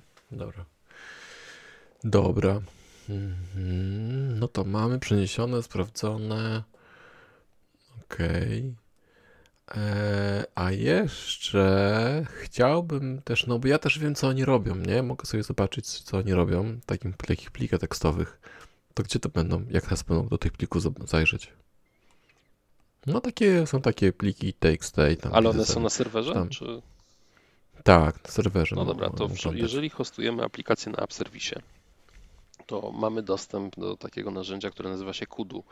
I to narzędzie pozwala nam na wgląd, na, na we wszystko, co jest na ja file systemie klikam- tego. Ja klikam tam dyski, dyski zamontowane M, tam aplikacja, tam Janusz, Janusz sklep Pol. To je, tam je, jest mi logs. przykro, że jest mi przykro, to tak nie działa. To to jak zrobić, żeby tak działało? Jak zrobić, żeby tak działało? Czyli, Mogę tak zrobić? czyli chcielibyśmy, żeby to było w jakimś folderze, tak? Na, na jakimś file systemie. O, właśnie, Okej. no. Tam na tym dysku M najlepiej. Na tym dysku M niekoniecznie, ale na przykład mamy usługę storage'ową typu Azure Files, czyli moglibyśmy się Mhm. zastanowić, w jaki sposób ją podmontować do takiej aplikacji. Eee, przychodzi mi, Tak, przychodzi mi do... No właśnie na tym problem polega, że ta usługa nie jest tania. No właśnie, właśnie. Ona jest e, ileś, ileś no. razy droższa niż e, storage kontenerów, który jest w zasadzie najtańszą formą storage'u na Azure. Natomiast e, Azure Files e, jest ileś razy droższe. E, I gdybym Dobra, miał to kombinować, pani jak to pokaże te- te spiąć, to przypuszczalnie zastanowiłbym się nad hostowaniem aplikacji jako kontener i spróbował zrobić jakieś bindowanie wolumenu do tego kontenera z Azure Files. Czyli w tym momencie No ale, no, ta usługa Azure Files byłaby widoczna w file systemie kontenera jako po prostu jakaś ścieżka na dysku i on by tam odkładał te pliki TXT, a one by potem były dostępne Mhm. z portalu. Tak, tak to sobie wyobrażam, tylko muszę sprawdzić, czy mój proof of concept myślowy ma ręce i nogi. mhm. Tylko, że to będzie droższe, nie? Niż zwykły storage. E, No tak, Azure Files jest e, trochę No. droższy. Więc myślę, że prościej byłoby się tego kudu nauczyć po prostu. Albo wystawić jakiś endpoint, chyba jest jeszcze jakiś endpoint, nie? Do, y, po FTP Po na FTP przykład jak można by. No i wtedy zaciągać jakiś tam, na Tak, FTP, jest jedną e, z metod deploymentu do. Tam, metod Nie mówmy o tym, nie. z sześć? Mamy, wiesz, mamy więcej niż jednego słuchacza, niż moją mamę i moją babcię, moją mamę. Więc jak powiesz im, że można deployować na żura przez FTP i ktoś to, Lub, wiesz, lubisz myśleć, że wiedzą więcej niż kliknij prawym przyciskiem myszy? no, okej. Okej. Dobra. Dobra, czyli wszystko chyba co mamy takie, powiedzmy z aplikacji, tak? Czyli te PDF-y, coś do zapisania, logi, baskę, deployment, łącznie z przypięciem się. E, No dobra, a to jeszcze jedno. A jak to wszystko jebnie, proszę pana, to do kogo mam zadzwonić? Proszę pana, do kogoś, kto panu robi sociale na Twitterze. E, o, tak? Nie, żartuję. E, tak jak to wszystko walnie. Za, z, z, zależy o jakiego rodzaju niedostępności mówimy, bo możemy mówić e, o awarii jednej maszyny i w tym, i w tym momencie, jeżeli tam jest więcej niż jedna maszyna, to e, load balancer, który jest schowany w tej usłudze, po prostu nie będzie puszczał do niej ruchu, ale możemy mówić o awarii e, jakiegoś komponentu wchodzącego w skład tego środowiska, no to w tym momencie aplikacja powinna być przygotowana na obsłużenie takiej sytuacji, ale możemy mówić też o awarii na przykład całego regionu w chmurze. No to jest świetne pytanie. E, Co wtedy? Wtedy można y, pomyśleć zawczasu i postawić taką usługę, która nazywa się Azure Traffic Manager. I ta usługa e, wymaga w tym momencie od nas, żeby deployment naszej aplikacji znajdował się w więcej niż jednym regionie, co pociąga za sobą dodatkowe konsekwencje, bo musimy na przykład e, utrzymywać w synchronizacji stan między tymi dwoma regionami. E, Czyli w momencie, jeżeli padnie region A, to Azure Traffic Manager to wyłapie i po prostu będzie przekierowywał cały ruch na region B. E, My zachowamy stuprocentowy uptime, ale w tym momencie jedziemy na instancji sekundary naszych danych. Mhm. W zasadzie ta, ta sekundary mogła być na niższym e, tierze, to takim tylko, żeby działała i w razie czego się skalować szyb, szybko, nie? I tak i nie. Osta, osta, gdy- osta, gdy wykryje ruch. mm, Robiliśmy takie ćwiczenie. Mamy e, No. ilość baz SQL spiętych w Elastic Poole i w momencie, kiedy skalujemy tą Elastic Poolę, to mamy przez 3 minuty powiedzmy niedostępność ca całej farmy SQL, dopóki to się nie wyskaluje. Czyli aplikacja Mhm. powinna być w stanie też obsłużyć taką sytuację, że jest e, Policzyć czas na, Tak. na, ten, no, na skalę. tu, tu, No. tutaj fajnie by było mieć na przykład jakiś system kolejkowy, który przechowa te wiadomości, dopóki nie będzie można ich powtórzyć, no nie? Mhm, mhm. Masz rację, masz rację. Pomyślałem, że tak, że, e, że bazy rzeczywiście powiedzmy nie skalować, chociaż ta druga też tylko jest do repliki, więc też może być ciut słabsza, ale to co teraz mówisz, że ten system może uklęknąć, natomiast sama aplikacja może być niższa, nie? No bo szkoda bulić za wersję premium, kiedy z niej nie korzystasz. A jeśli ma służyć tylko za ten, ale rzeczywiście, myślę, te kolejki właśnie, co mówisz. Chociaż też musiałbyś... Pole, polecam tanie kolejki w Azure Storage. Najtańsze na rynku. Chyba pod Lidlem. No dobra, dobra. Ale powiedz mi, i on to aż tak wykryje, ten, ten traffic manager? Tak, że... tak, tak. To jest usługa, która jest właśnie specjalnie na takie okoliczności. A, dobra, poczekaj, poczekaj, bo, to, bo tu mam taką dziurę, bo mówisz, że mielibyśmy kolejki, ale masz podpiętych już słuchaczy do kolejek, nie? I w jaki sposób słuchaczy nagle włączyć? No bo... A nie, nie, czekaj, bo my mówimy o dwóch różnych rzeczach, bo teraz pomieszaliśmy dwa pojęcia. Znaczy, te, oddzielmy traffic managera od tych kolejek. Je, je, w kontekście kolejek Mówiąc o kolejkach, miałem na myśli za zapewnienie jakiegoś resiliency na, na, wypadek awarii jednego z komponentów y, systemu lub jego niedostępności, nie, nie całego regionu. No nie? Czyli przyszły jakieś requesty, ale się wywaliły, ale nie chcielibyśmy ich stracić, bo na przykład są to informacje o płatnościach, więc odłóżmy je sobie na kolejkę i powtórzymy je, jak będą lepsze okoliczności przyrody. Okej, okay, a czy bo teraz to, co ja sobie jeszcze myślę, czy da się też kolejkę mieć taką, wiesz, że masz kolejkę do obsługi wszystkich komunikatów, ale nie, bo to nie są mikroserwisy żadne, tylko masz jedną aplikację. A, a to Aha, czy taka forma... żebyś używał kolejek? Nie, nie, w sensie, yy, no bo jeśli masz jedną aplikację, to ciężko, żeby się komunikowała sama ze sobą przez kolejki, nie? Zewnętrzne jeszcze. Tak, ale nie, Można, nie, ale to... nie zawadzi, y, żeby wiesz, po prostu wykorzystała ją jako formę storage'u dla, dla, dla tych... Persystencji, właśnie, masz rację. No bo mechanizmy kolejkowe jednak muszą ci tę persystencję gwarantować w jakimś celu, żebyś nie stracił tak. tej komunikatu. Tak, tak, tak. No rzeczywiście. No dobra, a wtedy, wtedy taką kolejkę da się przepiąć w locie też? Ona, ja nie patrzyłem akurat na to. Czy też możesz mieć y, mm, odbiorców? Nie, nie bawiłem się, bo tak, e, Usługa storage'owa, jak wspominałem wcześniej, ma możliwość asynchronicznej replikacji do drugiego regionu. Klije, no. klienty no. e, usługi storage'owej posiadają zaszyte flagi, e, czy mają czytać z regionu primary, czy z regionu secondary. Na przykład możesz sobie napisać nakładkę na klienta, która zlicza ci e, fejle w bieżącym regionie i potem możesz na przykład jako klient dojść do wniosku, o chyba coś nie działa, możesz się przepnąć na drugi. E, mhm. Więc nie próbowałem tego z kolejkami, szczerze mówiąc. Mhm. Próbowałem to z okay. globami. Natomiast. No dobra. Czy, czy to się da zrobić kolejką? Nie wiem. Okej. Okay. To zadanie na ten, na gwiazdkę. Dobra. Tak. Um, bo mamy jeszcze trochę pytań, a czasu trochę mniej. Ja chciałem tylko powiedzieć, że podziwiam yy, tego. Yy, Janusza biznesu? Nie, właśnie nie Janusza, bo ja już bym, mimo że wiem, że Jarek się e, trochę droczy, to i tak już bym podziękował Januszowi za, za jego ten podejście. Nie no, czemu? To są dobre pytania takie, bo Janusz chce być bezpieczny. No dobra, to, to zostawmy to migrację, bo chyba się zmigrowałem ze wszystkim i nawet będzie działało. I podoba mi się ta idea kolejki właśnie. Um, a kiedy warto się migrować? Jest taki wskaźnik, że Panie Januszu, może warto pomyśleć o chmurze. Czy jest taki wskaźnik? A czy my w ogóle mierzymy takie wskaźniki zazwyczaj? Czy, czy dochodzimy do no tego no wniosku, że to, ja wiem, czy to jest chwilowa tak, moda, że... czy to jest paląca potrzeba? No właśnie, właśnie, właśnie. E, to może właśnie, ty, czy... To właśnie, no.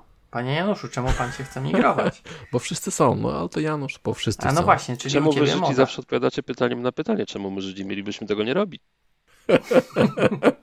to dobre. Tego też nie słyszałem, to dobre. Bo y, gadaliśmy z, z Kałużą i z. Y, jak to był u nas? Kałuża i. i Konrad. Damian, właśnie, Damian. I tam stwierdziliśmy, że Docker to jest takie fancy, że po prostu niektórzy biorą Dockera, żeby mieć, tak? Że jest, żeby mieć w CVC i w firmie Dockera. No i teraz, czy jest jakiś moment. Ja na przykład postawiłem się na Azure, to tego swojego Itana, no bo nie chcę mieć tutaj, żeby mój komputer chodził non-stop, tak? I prościej mi postawić usługę na, na Azure. Zacznijmy może od, od, e, od tego Dockera. Ja obserwuję go od 2000 chyba 12-13 roku, a od tam powiedzmy 5-6 lat już mam z nim po prostu do czynienia profesjonalnie. Kiedy warto kiedy warto zacząć o tym myśleć? Na pewno, kiedy mamy tych usług już dużo, ogarnianie tego wszystkiego staje się problematyczne i po prostu musimy zacząć myśleć o tym, żeby ustandaryzować nasze procesy. Ponieważ w przypadku Dockera mówimy o jakimś ustandaryzowanym klocku Lego, którego będziemy wkładać i ustawiać w szeregu razem z innymi. I nie obchodzi nas, czy, czy to będzie .NET Core, czy to będzie MySQL, czy, czy to będzie RabbitMQ, czy to będzie coś innego. To, to po prostu jest kontener, który wystawia ustandaryzowany interfejs. I e, jest budowany i wdrażany z dużą dozą powtarzalności, już abstrahując od tego, na, na czym będzie hostowany, bo to jest, to jest temat na osobną rozmowę. E, więc to, to jest moment, w którym ja, osobiście zacząłbym myśleć o tych kontenerach. O, oczywiście by, była jakaś faza, że, że, że to było e, to był znak rozpoznawczy pijącej sobie owe hipsteriady, bo to, to, takie fajne i w ogóle i to, to jest lekarstwo na całe zło. Nie, to nie jest lekarstwo na całe zło, to generuje e, własne, że tak powiem, problemy. Ostatnio nawet chyba Google doszło do wniosku, że to już jest tak skomplikowane, że oni napiszą jakąś usługę, która ułatwi zarządzanie tym wszystkim. E, natomiast prawidłowo użyte e, w skali organizacji jest w stanie ułatwić życie i zagwarantować przewidywalność, powtarzalność i stabilność e, tego workloadu, a także izolację, bo możemy sterować e, dostępem do właśnie czasu procesora, do, e, do utylizacji RAM w taki sposób, żeby spróbować nie, nie zagłodzić naszych sąsiadów. To jest kiedy ja bym się zaczął zastanawiać nad samym Dockerem. Natomiast kiedy ja bym się zaczął mhm. zastanawiać nad samym Mazurem? Kiedy na przykład nie chciałoby mi się utrzymywać własnej infrastruktury, bo to jednak jest e, cały, cały szereg zagadnień od e, elektrotechniki po e, właśnie jakąś ciężką adminkę, zabawy w aktualizację. Dobra, poczekaj, poczekaj. A czy to nie jest tak, że hmm, trochę tak, czekaj, nie wiem co chcesz powiedzieć zaraz dalej, ale e, czy to nie jest tak jak z Dockerem, że bierzesz Dockera na rozwiązanie problemu, on przechodzi z samą masą innych problemów, no bo postawienie sobie, e, postawienie, sorry, pozbycie się infrastruktury na rzecz Azura to chyba po prostu wymiana problemów z jednych na inne. Albo przeniesienie ich gdzie indziej. Na, Delegacja, na, tak? Tak, dokładnie. Po, po, prostu dzięki te, Twoim problemom zawsze możesz e, zadzwonić pod jakiś numer i usłyszeć ciepłe Hello, thank you for calling customer support. Pamiętam. Normalnie ciarki. Tak, niezapomniane um, przeżycia. Tak. Um, no dobrze. Czyli kiedy chce się pozbyć sprzętu u siebie mm, mm, i wymienić problemy z metalu na problemy blade'ów. Uszczęśliwić kogoś innego swoimi dotychczasowymi problemami na rzecz tego, żebyś mógł się zająć okay. nowymi problemami. Czy jak gentleman mówi spierdalaj, to trochę tak w tym, w tym kierunku. Okej, okay, dobra. Um, czyli ciężko wyczuć tak naprawdę. Poza tym, jednym, poza tym jednym punktem, kiedy chcesz zmienić problemy z A na B, to ciężko. Nie, no ja, nawet, nawet nie. A skalowalność nie jest takim, wiesz, co, Skala, to się skalowalność, skaluje? E, time to market. Mhm. Jeżeli mówimy o e, wdrożeniu czegoś na bardzo, bardzo szybko, no to to jest najszybsza metoda e, wdrożenia mhm. e, infrastruktury potrzebnej pod to, żeby zahostować taką aplikację. Tylko, że teraz mówimy o migracji. Nie, mówimy nie o, o rozwoju od zera, mówimy o Greenfieldzie. Dobra, a kiedy, to kiedy migrować? Kiedy migrować?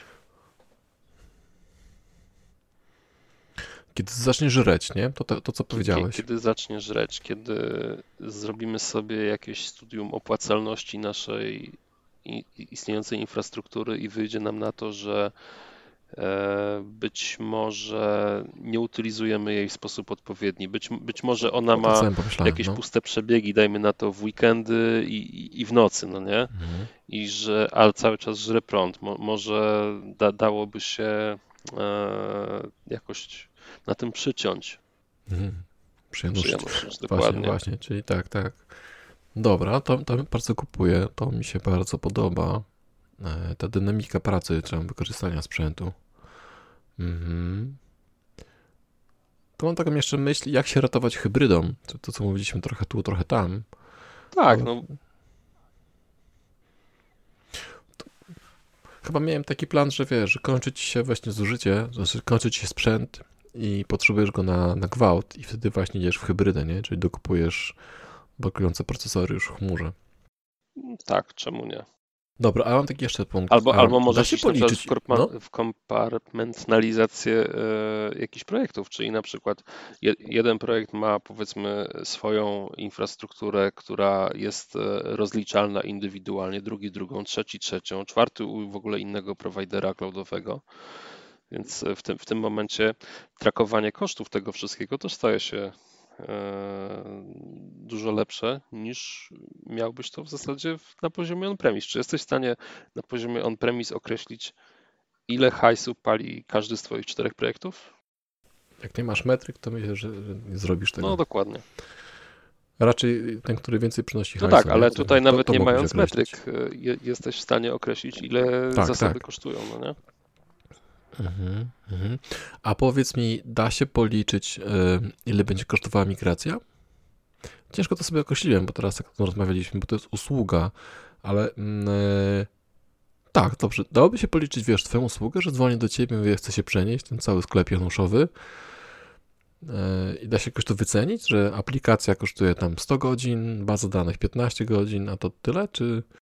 Wiesz co, myślę, że byłbym w stanie to oszacować.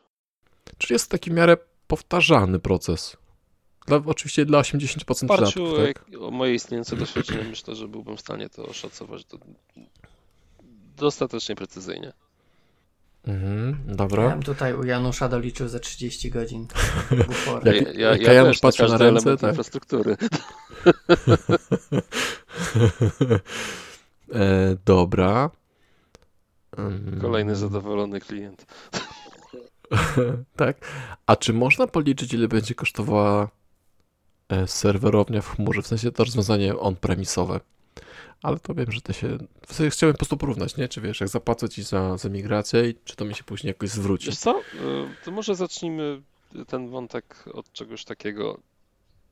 Czy wie, wiesz, ile ruchu przyjmujesz, czy robiłeś jakieś testy performance'owe i wiesz, e, ile e, requestów na sekundę twój serwis, powiedzmy, jest w stanie przyjąć, żeby wiedzieć, ile, ile tego potrzebujesz. I ile połączeń TCP przychodzących musisz obsłużyć tak naprawdę, nie?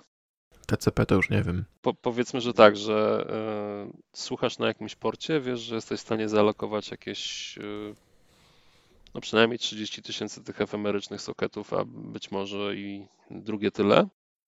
I powiedzmy, że idzie 200 tysięcy e, ludów w twoją stronę, no to będziesz potrzebował przynajmniej trzech maszyn, żeby obsłużyć samo nawiązanie tych połączeń, no nie? A potem już kwestia obsłużenia RPS-ów. Okej, czyli, czyli tak naprawdę trzeba posiedzieć, e, Trze- zrobić Trzeba się zastanowić. Mhm, mhm.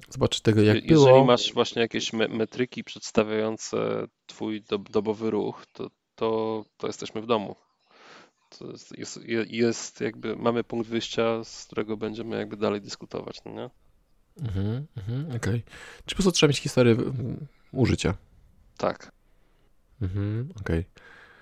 A czy da się migrować z chmury na on-prem? Wszystko się da. A kiedy? No to jest dobre pytanie. To po, Jest jeden przykład taki światowy, nie? Wiesz co, zaraz spróbuję myślami do niego dobiec, tylko spróbuję skończyć moją aktualną Mhm. myśl. Dobra. Kie- Kiedy można by pomyśleć o migracji w drugą stronę? Wiesz co, wydaje mi się, że wtedy, Mhm. kiedy faza jakiegoś rozwoju e, zostanie zakończona i mamy perspektywę jeszcze jakąś długoterminową utrzymania tego projektu, no to jeżeli e, tam nie będzie jakichś gwałtownych ruchów, jesteśmy w stanie przewidzieć ten e, load i powiedzmy, że to, to wszystko jest stabilne, to moglibyśmy sobie zrobić studium opłacalności, czy na pewno chmura w tym momencie dalej nam się opłaca. Sko, sko, skoro tutaj już y, sytuacja robi się statyczna, to, mo, no to może jednak ten on-prem nie jest taki zły. Czyli dokładna odwrotność tego, kiedy migrowaliśmy, tak? Z tą, z tą dynamiką użycia. Jak tutaj. Nawet nie no. odwrotność, no? tylko powiedzmy, że inny element life cycle tego produktu. Nie, no poczekaj, no bo jak masz sklep, tak? Powiedzmy, sklep jest ugruntowaną pozycję, ma tego Janusza, ale rzeczywiście ma takie spajki w wykorzystaniu infrastruktury i to są takie drastyczne, no to pójście na on-prem, no będziesz płacił za, za puste przebiegi, nie? Tej maszyny, a później będziesz musiał ją utrzymywać, no żeby wytrzymywała to. Gdybym jednak wiedział, że są te spajki, to być może to by mnie powstrzymało, bo jednak chciałbym mieć e, spokój ducha, wiedzieć, że jestem w stanie na te spajki reagować, czego na on-premie mogę nie mieć. Dobra, to tutaj jeszcze tak, taka myśl teraz, to może wtedy warto by pójść w hybrydę. W sensie to, co jest takie rzeczywiście spajkowe, rzucić na chmurę, nie? bo może tylko baza danych jest zajeżdżana i wtedy mieć dynamiczną znaczy on, ona, ona, ona zawsze będzie swego rodzaju bottleneckiem. No, no, no, no, ale w sensie jakiś, jakikolwiek zasób, nie? Który wymaga tego, tej dynamiczności. I wtedy może to tylko mieć na. E, w sensie zminimalizować koszty po stronie chmury, nie? Bo jeśli mamy na przykład statyki, no to wiadomo, że te statyki Może, na są tanie, ale. Ale, ale... pomysł mi przyszedł do głowy, czyli no, warstwa komputowa w chmurze, no nie? Taka, która jest w stanie no. się skalować, reagować na, na to obciążenie, albo Janusz do kwadratu Azure Functions Cloudflare'em, read modele w postaci mhm. na przykład table storage, a dane e, relacyjne na on-premie. No, no właśnie, można. właśnie coś takiego, nie? Można, tak. Tak. Tak, i wtedy możesz mieć nawet bardzo późno eventual consistency, bo wtedy w nocy dopiero możesz shit modele Dokładnie robić, i wtedy na przykład przyjmuję request na, na frontend, na przykład kup pan cegłę, wrzucasz go sobie na, na jakąś mhm. kolejeczkę, coś z on-prema to szczytuje i sprzedaje panu cegłę, a potem idzie update do read modelu. A pan, a pan, a pan dostaje tak. maila, gratulujemy zakupienia naszej limitowanej edycji cegły. Brzmi jak Amazon. Tak. Teraz wiemy, na czym zaoszczędzają hajs. A w nocy, jak wiadomo, prąd tańszy. Dobra. I to jeszcze ostatnie z tego kapitu. Jak wygląda e, samo przełączenie wajchy, nie? To wiesz, że... Okej, okay. Ale mówimy o takim technicznym przełączeniu wajchy? No jak jesteś już zmigrowany, tak? I mówisz, tu ci hula i tu ci hula, no i ostatecznie chcesz tą pępowinę odciąć, nie? To zależy od charakteru tej migracji. Czy, czy to jest właśnie takie y, przełączenie wajchy ze środowiska A na środowisko B, czy, czy też przełączenie wajchy y, takie płynne, w sensie, że cały czas miałeś dwa środowiska i oba były aktywne. No Janusz chciałby utrzymać płynność, myślę. Bo a nuż przyjdzie ten klient, co kupi mu 10 modeli samochodów, nie? W najprostszym przypadku byłoby to po prostu przepięcie ruchu przez DNS. Natomiast e, w jakichś bardziej zaawansowanych przypadkach e, mogłoby to być przepięcie ruchu w oparciu na przykład o load balancer. Tylko trzeba by pomyśleć, jak ta infrastruktura sieciowa ma tam wyglądać. Mówimy o Januszu, więc nie A będzie powiedz, raczej puszczania no. ruchu przez VPN z powrotem do on-prema. A czemu tak byś chciał zrobić? Nie, głośno myślę, ale nie, eliminuję ten przypadek. Ja, Janusz by na to nie poszedł. Okay. Panie, jakie to drogie. Ja sobie myślę, że postawiłbym jeszcze jeden, aha, tylko że bazę musielibyśmy mieć wspólną. Musielibyśmy jakąś bazę w pewnym momencie przełączyć tak drastycznie, nie? Bo aplikację jest przepiąć szybko. No to w nocy, bo w nocy to nie kupują samochodów, to złodzieje w nocy tylko kupują. No, właśnie to podejście z e, klientem, który jest w stanie na przykład czytać z dwóch baz i do, dopisywać brakujące elementy z bazy A do bazy B, tutaj by się sprawdziło. Ale ten, to nie wymaga ingerencji w kod? Nie no, wymaga. Tylko wtedy mógłbyś mieć właśnie instancję w on-premie, którą przepniesz na, na clouda, która będzie już działała w cloudzie i będzie sobie po prostu stopniowo kopiowała e, te dane. Gdybyś e, nie był w stanie zagwarantować, że przy takim backup i restore, że zachowasz stuprocentowy uptime. A system kolejek i mocna synchronizacja baz danych on-prem i cloud. Także masz kolejki do obsługi żądań. O, o log?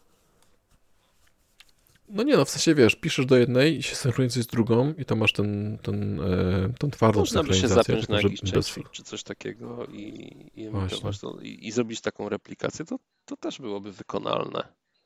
W zasadzie mógłbyś odczytać cały, cały ten e, change feed od początku do końca i odtworzyć stan drugiej bazy, no nie? No, czyli to, to zależy jak bardzo gibki jest e, klient, tak? W sensie, czy tak. jak dużo wytrzyma tego downtime'u i ewentualnie kiedy. Mhm. I można zrobić to w płynny sposób, albo taki po prostu, że na chwilę się wyłączyć i powiedzieć, zaraz wracamy. Przepraszamy, zastępy naszych specjalnie tresowanych małp już ogarniają cały bałagan specjalnie dla Pana. To jeszcze mam takie dwa, dwa pytania. Czy są przypadki, w których powinniśmy zostać w chmurze albo powinniśmy zostać lokalnie? Że się w jakiś sposób, wiesz, no nie da rady, no, na przykład, że nie da rady się zmigrować do chmury, nie? Bo coś. Pomijam przepisy. No właśnie, ta legislacja to było pierwsze, co mi przyszło do głowy w kontekście wcześniejszej rozmowy. Mhm. Czy bardziej, czy technicznie, tak? Ci chodzi? Tak, tak. Mhm. Czy, ale że, nie wiem, musielibyśmy mówić o jakimś totalnym showstopperze technicznym, no nie? Że nie da rady, no. Że bardzo byśmy chcieli, ale nie, musi być wpięty w port PS2, coś, coś tam musi być wpięte, nie? LPT, drukarka, tak? Albo właśnie, właśnie. Druka, głośnik podpięty pod LPT musi być, tak, i już. Na chwilę obecną nie przychodzi mi do głowy żadne ograniczenie techniczne. Przynajmniej w kontekście Azura. A da się stacji dyskietek podmontować? Bo jak tak. nie, to ZUS się nie zmigruje. Da się podmontować do czegoś on-prem, co może być na przykład spięte z Azurem przez VPN. Właśnie, tak pomyślałem też. Tak też Więc myślałem. twój argument jest inwalidą. No właśnie, jest, no, no.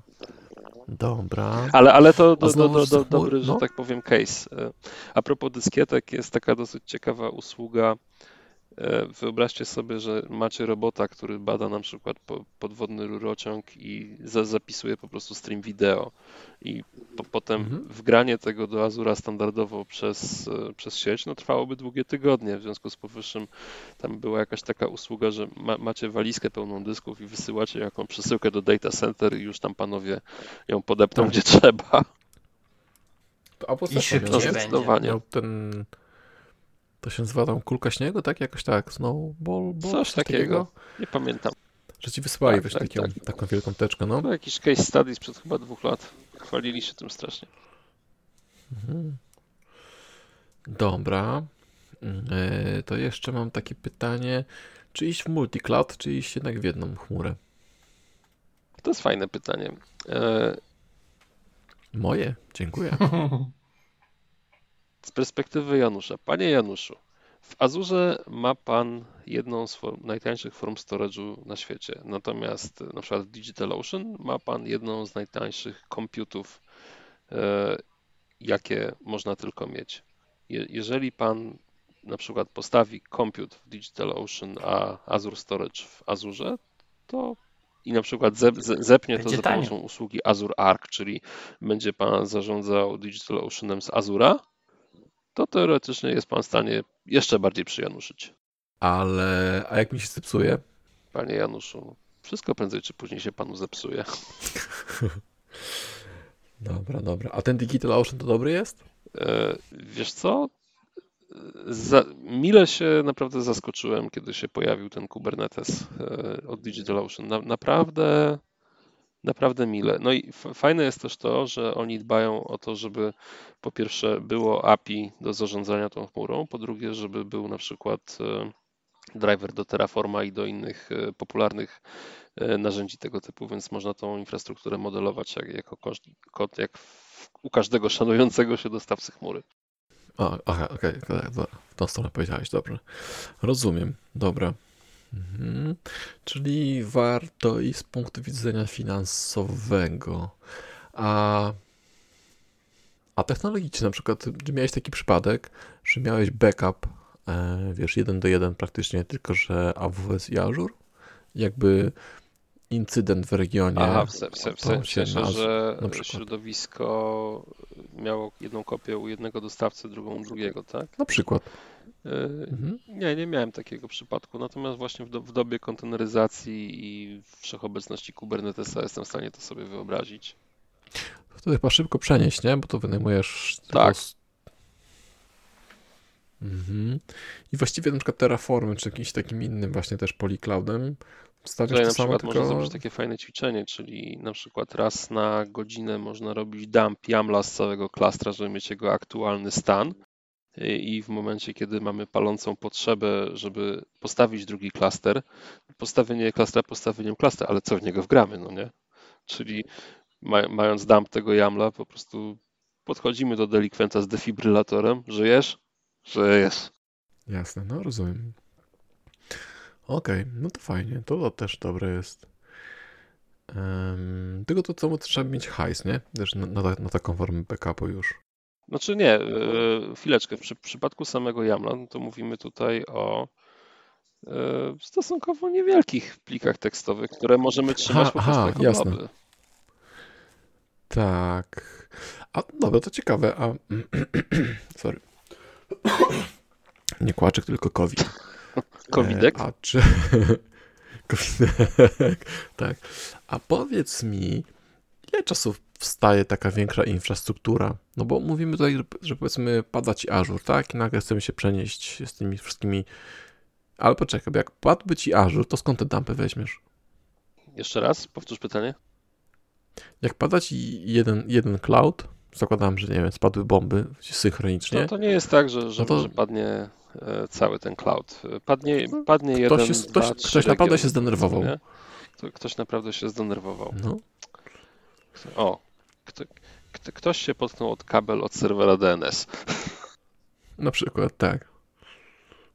No tak, to ta, ta, tam oczywiście dosyć szybko powstanie war room, który przypuszczalnie w czasie godziny do dwóch e, jakby to ogarnie. Natomiast jeżeli to wpłynie na dostępność Twoich usług, e, to należałoby dążyć do tego, żeby po pierwsze mieć całą infrastrukturę zamodelowaną jako kod, pokrytą automatyką. Mhm. Na, najlepiej jeszcze, żeby to było w jakimś, e, jakimś serwerze CI. Już nie, nie, nie będziemy tutaj robić mhm. konkretnie reklamy. Mhm.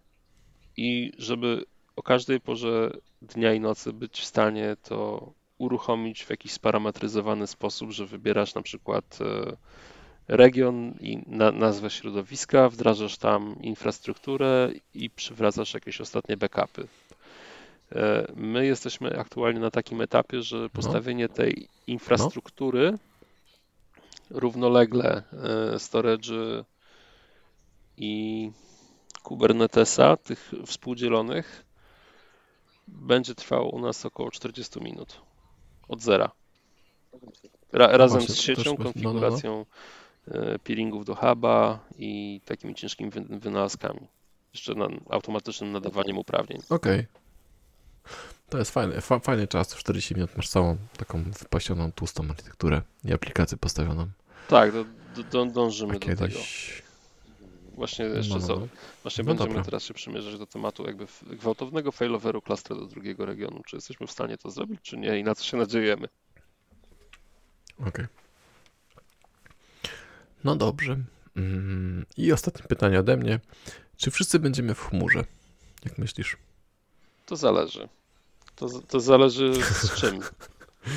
Bo um, już teraz przypuszczalnie na, na waszych komputerach macie na przykład e, jakiegoś Dropboxa albo OneDrive'a, czyli pod tym względem już jesteście w chmurze. Korzystacie z dostawców tożsamości mhm. typu Google, typu Microsoft. Już w jakiś sposób jesteście w mhm. chmurze. E, więc e, pod, pod tym względem tak, jak, jak najbardziej. Natomiast czy wszystkie rodzaje usług będą w chmurze? Nie sądzę. Zawsze się znajdzie coś, co jednak będzie na tyle egzotycznym przypadkiem, że może niekoniecznie będzie się do tego nadawało. Albo Mhm. będzie właśnie poddane jakimś obostrzeniom lub regulacjom, które No ciekawe właśnie, czy, czy kiedyś, ym, czy to jest możliwe też, właśnie o, tym, o tych legislacjach myślę, czy ci dostawcy będą na tyle powiedzmy zaufani, że będzie można, albo że może świat się zmieni w jedną wielką korporację i korpo będzie między, międzynarodowe i będzie miało w dupie, czy jest w Stanach, wojny czy w Europie, facetów nie? w prochowcach z miniganami. Tak, tak. No właśnie, ciekawe. Ja widzę, że wszystko w tym kierunku idzie w mniejszym czy większym Tak, znaczeniu, teraz się ale przecież okazało, że firma technologiczna jest potężniejsza niż prezydent dotychczasowego światowego hegemona. Za, zabieramy Tak. ci zabawki, sieć nie pyskuj. no, no tak jest. No. W sumie tak zawsze było, tylko wcześniej było telewizja i prasa, tak? A przestałaby mieć taką władzę, no bo ludzie po prostu Ale, ale telewizory. widzieliście, jakie larum się wtedy podniosło? Że, że co to jest? Czy tam, powiedzmy, było dużo innych sytuacji, ale może nie wchodźmy w polityczne. Jasne. No dobra, to ja mam wszystko, to teraz głos do, do studia Pawła. Paweł idzie w czytanie znowu. To, na którym skończyłeś? Bo ja Czy już się w tych twoich Wszystkie swoje przeczytałem. Tak, i teraz masz Piotra Woroneckiego. A, dobra. No patrz, faktycznie przeczytałeś wszystkie. Jeszcze masz jeden e, wyżej. E, dobra, więc Piotr pisze tak. E, czy wszystko da się zmigrować do chmury? To powiedzmy trochę podobne. E, czy warto zamienić IIS na przykład na Azure App Service, czy lepiej przepisać aplikację na nowo? Na przykład Webformsy. Webformsy to chyba takie e, To taki żarcik. taki żarcik. Z, właśnie. z, To z, chyba do ciebie zespół Webforms lubi to. to, to, to. Może zacznijmy od pierwszej Eee. części tego pytania. No, znaczy pierwsza była, czy wszystko da się zmigrować, ale to chyba powiedzmy... Wydaje mi się, że, że już poruszaliśmy się dookoła tego. Na chwilę Tak, obecną więc- Hmm? lwią część tego, co, z czym mamy do czynienia, da się zmigrować. I w zasadzie przyjąłbym założenie, że je, jeżeli da się to spakować w kontener, to na pewno da się to zmigrować. A w pozostałych przypadkach to jest kwestia znalezienia odpowiedniej usługi hostującej pod ten, ten konkretny soft. Dobra, ale wiesz co? Y, aplikacji desktopowych nie da się zmigrować. Dlaczego? Przecież możesz mieć e, maszynę wirtualną z UI-em. Możesz mieć, wizu- możesz mieć Visual Studio w experience. maszynie wirtualnej. To nie jest najlepszy experience. Ale, da, się. To Ale da się, dobra, okej, dobra, no da się, okej. To już jest kwestia... e, Czy warto, No nie? Ma, ma, ma, Masochist Party. tak jak mamy gry. Quake LAN Party w Winecie w Azurze. Okej, okej. Em, no dobra, czyli zakładamy. Znaczy, czy wszystko? Na pewno da się, znajdziemy jedną rzecz, której nie da się zmigrować, więc odpowiedź jest po prostu nie. Ale tak powiedziałeś, prawie wszystko. No dobra. Okej. e, No to druga to była odnośnie tego, czy warto zamienić iOS na Azure App Service, czy lepiej przepisać aplikację na nowo. No, a, a, a, Azure App Service na pewno nie zastąpi ci e, po pierwsze experience'u z IIS-em, po, po drugie lokalnego developmentu. A IIS e, no, jak najbardziej ci to zagwarantuje, jeżeli masz na przykład, nie wiem, output directory ustawione na folder aplikacji IIS-a, no to wtedy budujesz aplikację i od razu serwujesz ją IIS-em. E, Ale to jest tylko de- de- dev no experience. tak, nie? tak, A To wiesz. Że mm, nie pracuję z IIS-em od dłuższego czasu, więc ciężko mi się wypowiedzieć na ten temat, natomiast mam, mam wrażenie, że sa, sam sygnał z MS-u jest taki, że e, chmu- chmura wszędzie. A, Mhm. hmm, Mało ma, mało rzeczy, które- które- IIS-ie widziałem ostatnio, może tak. tak, ale też y, ja też nie byłem nigdy takim mega iOS deweloperem, menadżerem, ale mało rzeczy jest potrzebnych, które e, daje ci iOS, bo większość rzeczy to było po prostu HTTP GET, HTTP POST i zwracałeś, tak? Okejki i tam jakieś te e, HTML-e i, i, i tyle właściwie coś dało, tak? Większość rzeczy robiłeś już z jakimś security i myślę, że E, Teraz większość migracji, tak jak ostatnio rozmawiałem z takim gościem, jak się mnie, jak się mnie pytał, jak ja bym zmigrował się z .NETA do .NET Core'a, nie? To mówię, że tak, zapakowałbym to w DLL i zareferował z Core'a projekt. On mówi, my robimy podobnie, robimy Ctrl-C, File New Project, Core, Paste. I tyle. Tak migrują. Działa. No wiadomo, tam są jakiś um, kawałek, nie? I myślę, że tutaj, tutaj tak samo jest. To chciałem powiedzieć przez chwilę, że, e, że Cora się migruje, no ale przecież Upservice wspiera też dotneta pełnego, starego. Więc, no właśnie, więc tutaj chyba, chyba by nie przypisywał. Zobaczył tylko, co nie działa i tylko ewentualnie napastował o, na, na przykład braki. usługi WCF. To jest ciekawy case, bo e, ich rozwój został wstrzymany. Powstały jakieś e, takie porty do .NET Core'a, tej części klienckiej i części serwerowej chyba też, ale one nie, nie, nie są oficjalnie wspierane, jeżeli się dobrze orientuję. Poprawcie mnie, jeśli się mylę. Nie wiem, nie wiem. Nie wiem. Na szczęście, na szczęście nie A są Ja też dawna nie ciężkie używam. systemy, które dalej z tego korzystają, a one mają potrzebę się na przykład zmigrować. I dalej muszą gadać z jakimś, nie wiem, starym rządowym e, serwerem WCF. I tutaj robi się problem. No to, no to, a nie możesz w Tokera tego wrzucić? Tego WCF-a starego? Mhm. Wiesz, co- wiesz co, Wstawić- mógłbyś go wstawić, spakować w jakiś Windows container, dajmy na to, nie? Chociaż nie, czekaj, y, No to już. powiedzmy, że to jest serwer, który stoi, wiesz, po drugiej stronie ulicy w, w rządowym data center. Mhm. Ty musiałbyś przepisać Mhm. klienta w korze, używając e, tych sportowanych e, bibliotek. No teoretycznie by się dało, tylko gorzej, jeżeli tam są jakieś bardziej zaawansowane ustawienia tych e, bindingów, to one mogą być Bindingów. niewspierane. Mhm. No to proksiak, nie? Mm, No, Tak, tyle. trzeba by wystawić jakiś se, se, serwis proxy na, na jakimś kawałku starej infry. Development experience, do którego wszyscy dążymy i go łakniemy. Czyli, czyli da się. Tylko czasem może być więcej przygód. Trzeba zebrać większą drużynę przed wyruszeniem. Po prostu. W wielu przypadkach dowiemy się, że się dało tylko dlatego, że nie wiedzieliśmy, że to niemożliwe. tak, tak, tak, tak. E, To tu ostatni, to możesz też czytać, to nam na Twitterze rzucił. e, E, no mogę, tylko nie bardzo rozumiem, co tu napisałeś, ale okej. sp- To jest wklejane to, co no, dostałem. To dziwne, dostajesz wiadomości, ale okej. Ehm, Okej, to przeczytam tutaj ten pierwszy paragraf. E, kilkukrotnie spotkałem się z podejściem, że klienci inwestowali mnóstwo pieniędzy łącznie z zakupem akcji AWS-a, żeby być dla Amazona znacznym, znaczącym partnerem biznesowym, tylko po to, żeby przenieść się do chmury, co de facto oznaczało, że zamiast zamawiać nowe wirtualne maszyny on-prem, zamawialiśmy EC2 czy Azure VM. Korzystanie z usług typu serverless, usług związanych z AI, ML, etc. było zabronione. Myślę, że to ciekawy wątek, że najwięksi gracze z jednej strony e, pokazują, że zmigrowali się do chmury, a z drugiej to przejście jest takie minimalne. To jest ciekawe, e, bo tak, e, spotkałem się z podejściem takim, że na przykład, że dostawca chmury subtelnie podpytuje, kie- kiedy na przykład e, zwiększycie wasze zaangażowanie e, i na przykład będziecie u nas wydawać e, na przykład jedno zero więcej albo dwa zera więcej. To, to, to, jak, najbardziej.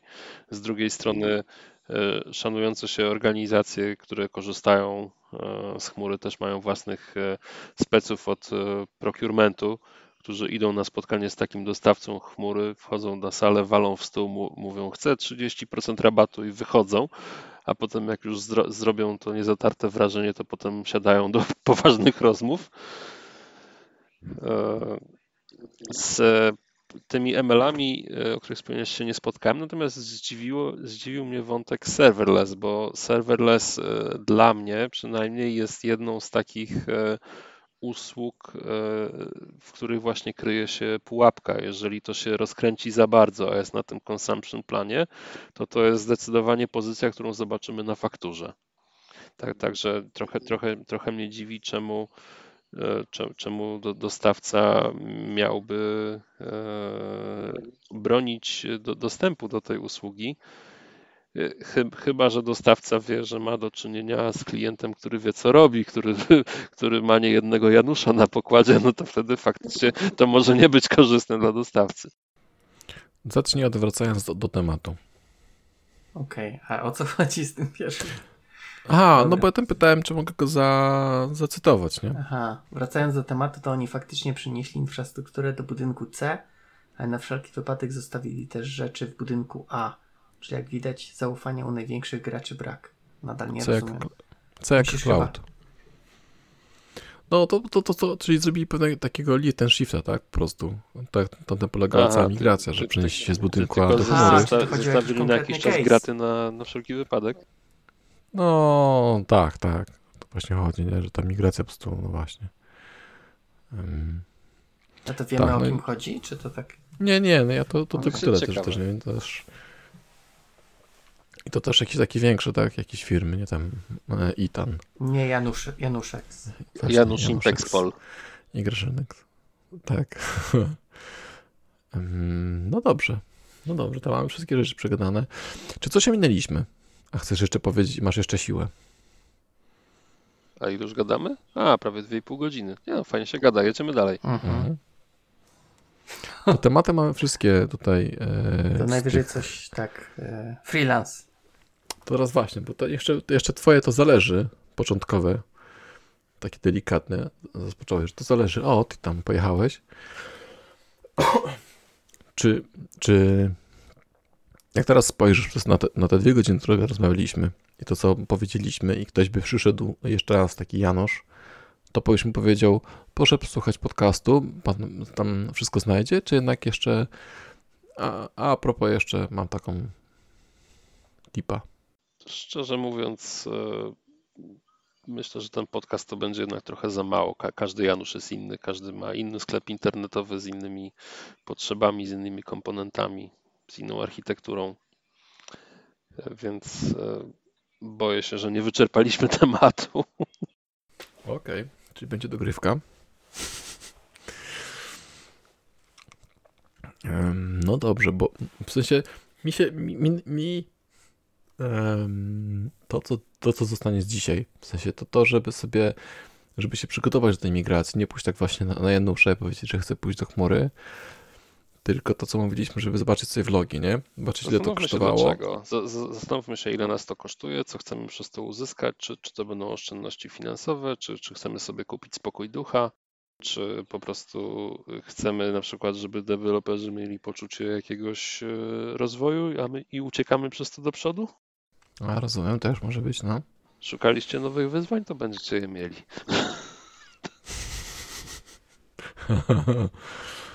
Okej, kupuję to też. Chociaż to kosztuje taka ucieczka do przodu. No dobra, a to jeszcze, bo mówisz, że idąc do przodu, czy technologicznie rzecz biorąc, chmura daje jakieś takie możliwości, których nie możesz on-premisie zrobić? Nie myślmy o skali póki co, bo skala wiadomo, tak? Myślę w tej chwili o modelowaniu tej infrastruktury, e, zwłaszcza jako kod. E, nie wiem, czy pojawiły się e, jakieś możliwości modelowania zwirtualizowanej infrastruktury, ale zakładałbym, że tak. No, pojawiły się takie narzędzia jak Vagrant. Za, zakładam, że mogło się pojawić coś od, e, od VMware'a. Natomiast e, to dalej jest modelowanie na poziomie maszyny wirtualnej i konfiguracja tego wszystkiego, co jest w środku, to dalej będzie wymagało e, tony skryptów, plików konfiguracyjnych.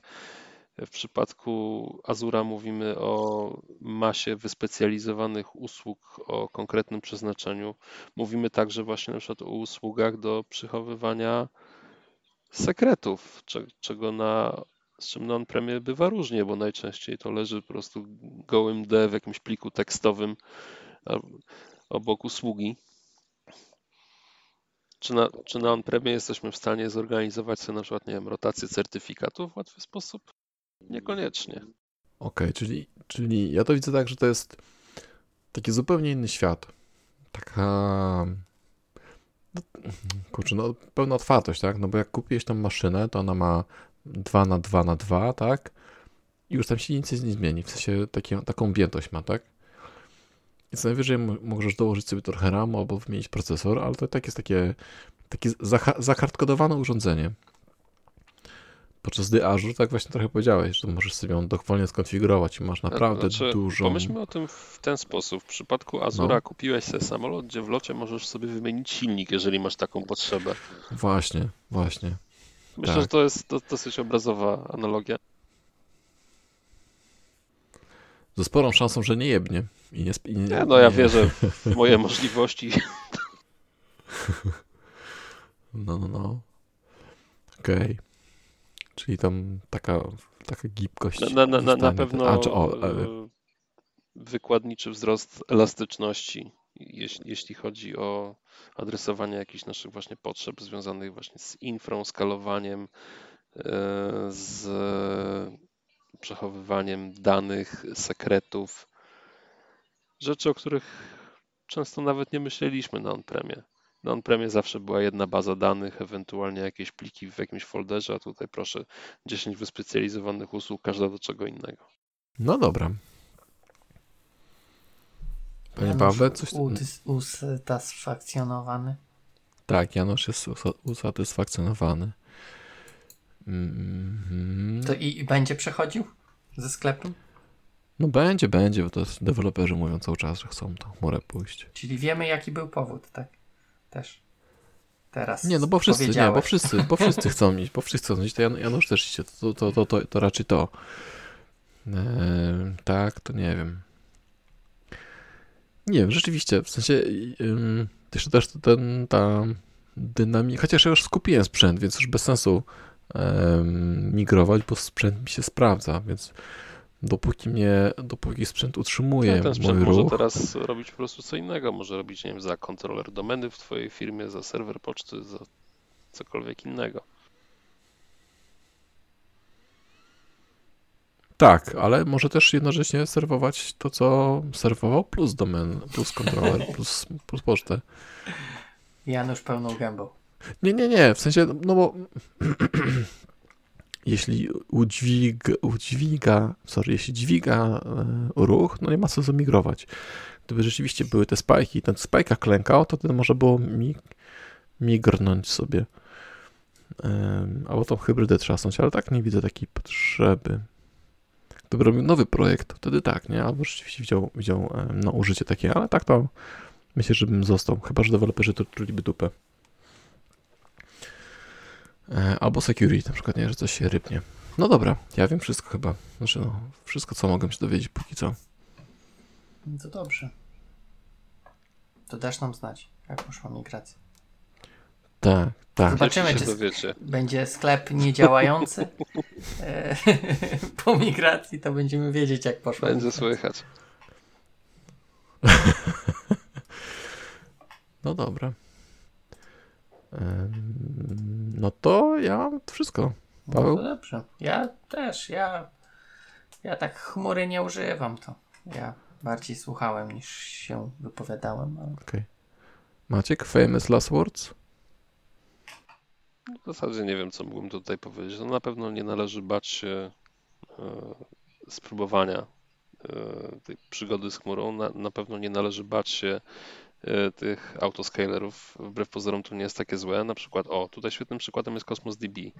Je- Jeżeli macie spajki na Cosmos DB, to autoscaler naprawdę ratuje życie, ponieważ ustawiacie mu maksymalny zakres, do jakiego może się wyskalować, a w przypadku, kiedy on nie ma ruchu, on będzie zawsze jechał jakby na 10% tego. Jeżeli się wyskaluje, to zostaniecie szczarżowani na przykład za maksa tylko w ciągu, jakiego osiągnął w ciągu jednej godziny. No nie? Czyli jeżeli on po, w ciągu jednej godziny ma jednego spajka, to jesteście szczarżowani za tego spajka, a on potem so- sobie wraca do, do jakiejś normy. Także mm, nie należy się tego bać. To, to, to, to, to pomaga, ludzi, wszystko jest tak? dla ludzi. Tylko oczywiście z rozsądkiem. I z limitem Mhm. na karcie kredytowej. Oj, najlepiej jednej karcie to jest subskrypcja. E, No dobrze. Ja już powiedziałem, co się dowiedziałem. Także będziemy zamykali odcinek 73. ten, którym rozmawialiśmy o Azure i On-Promise On promis. i za mikrofonów. Już wiem, Piotrek Rogala, o proszę, o proszę. Widzisz, na, na samym się przypomniało, tak? Znajome Tak. nazwisko. Trzeba było zacząć No od właśnie. tego. Tak, e, więc właśnie Piotrek, dzięki za On-Promise. E, I za mikrofonów żegnają się Paweł Kasik. Maciek Misztal. i Jarek Stadnicki. No i git. Wy, wyłączam nagrywanie.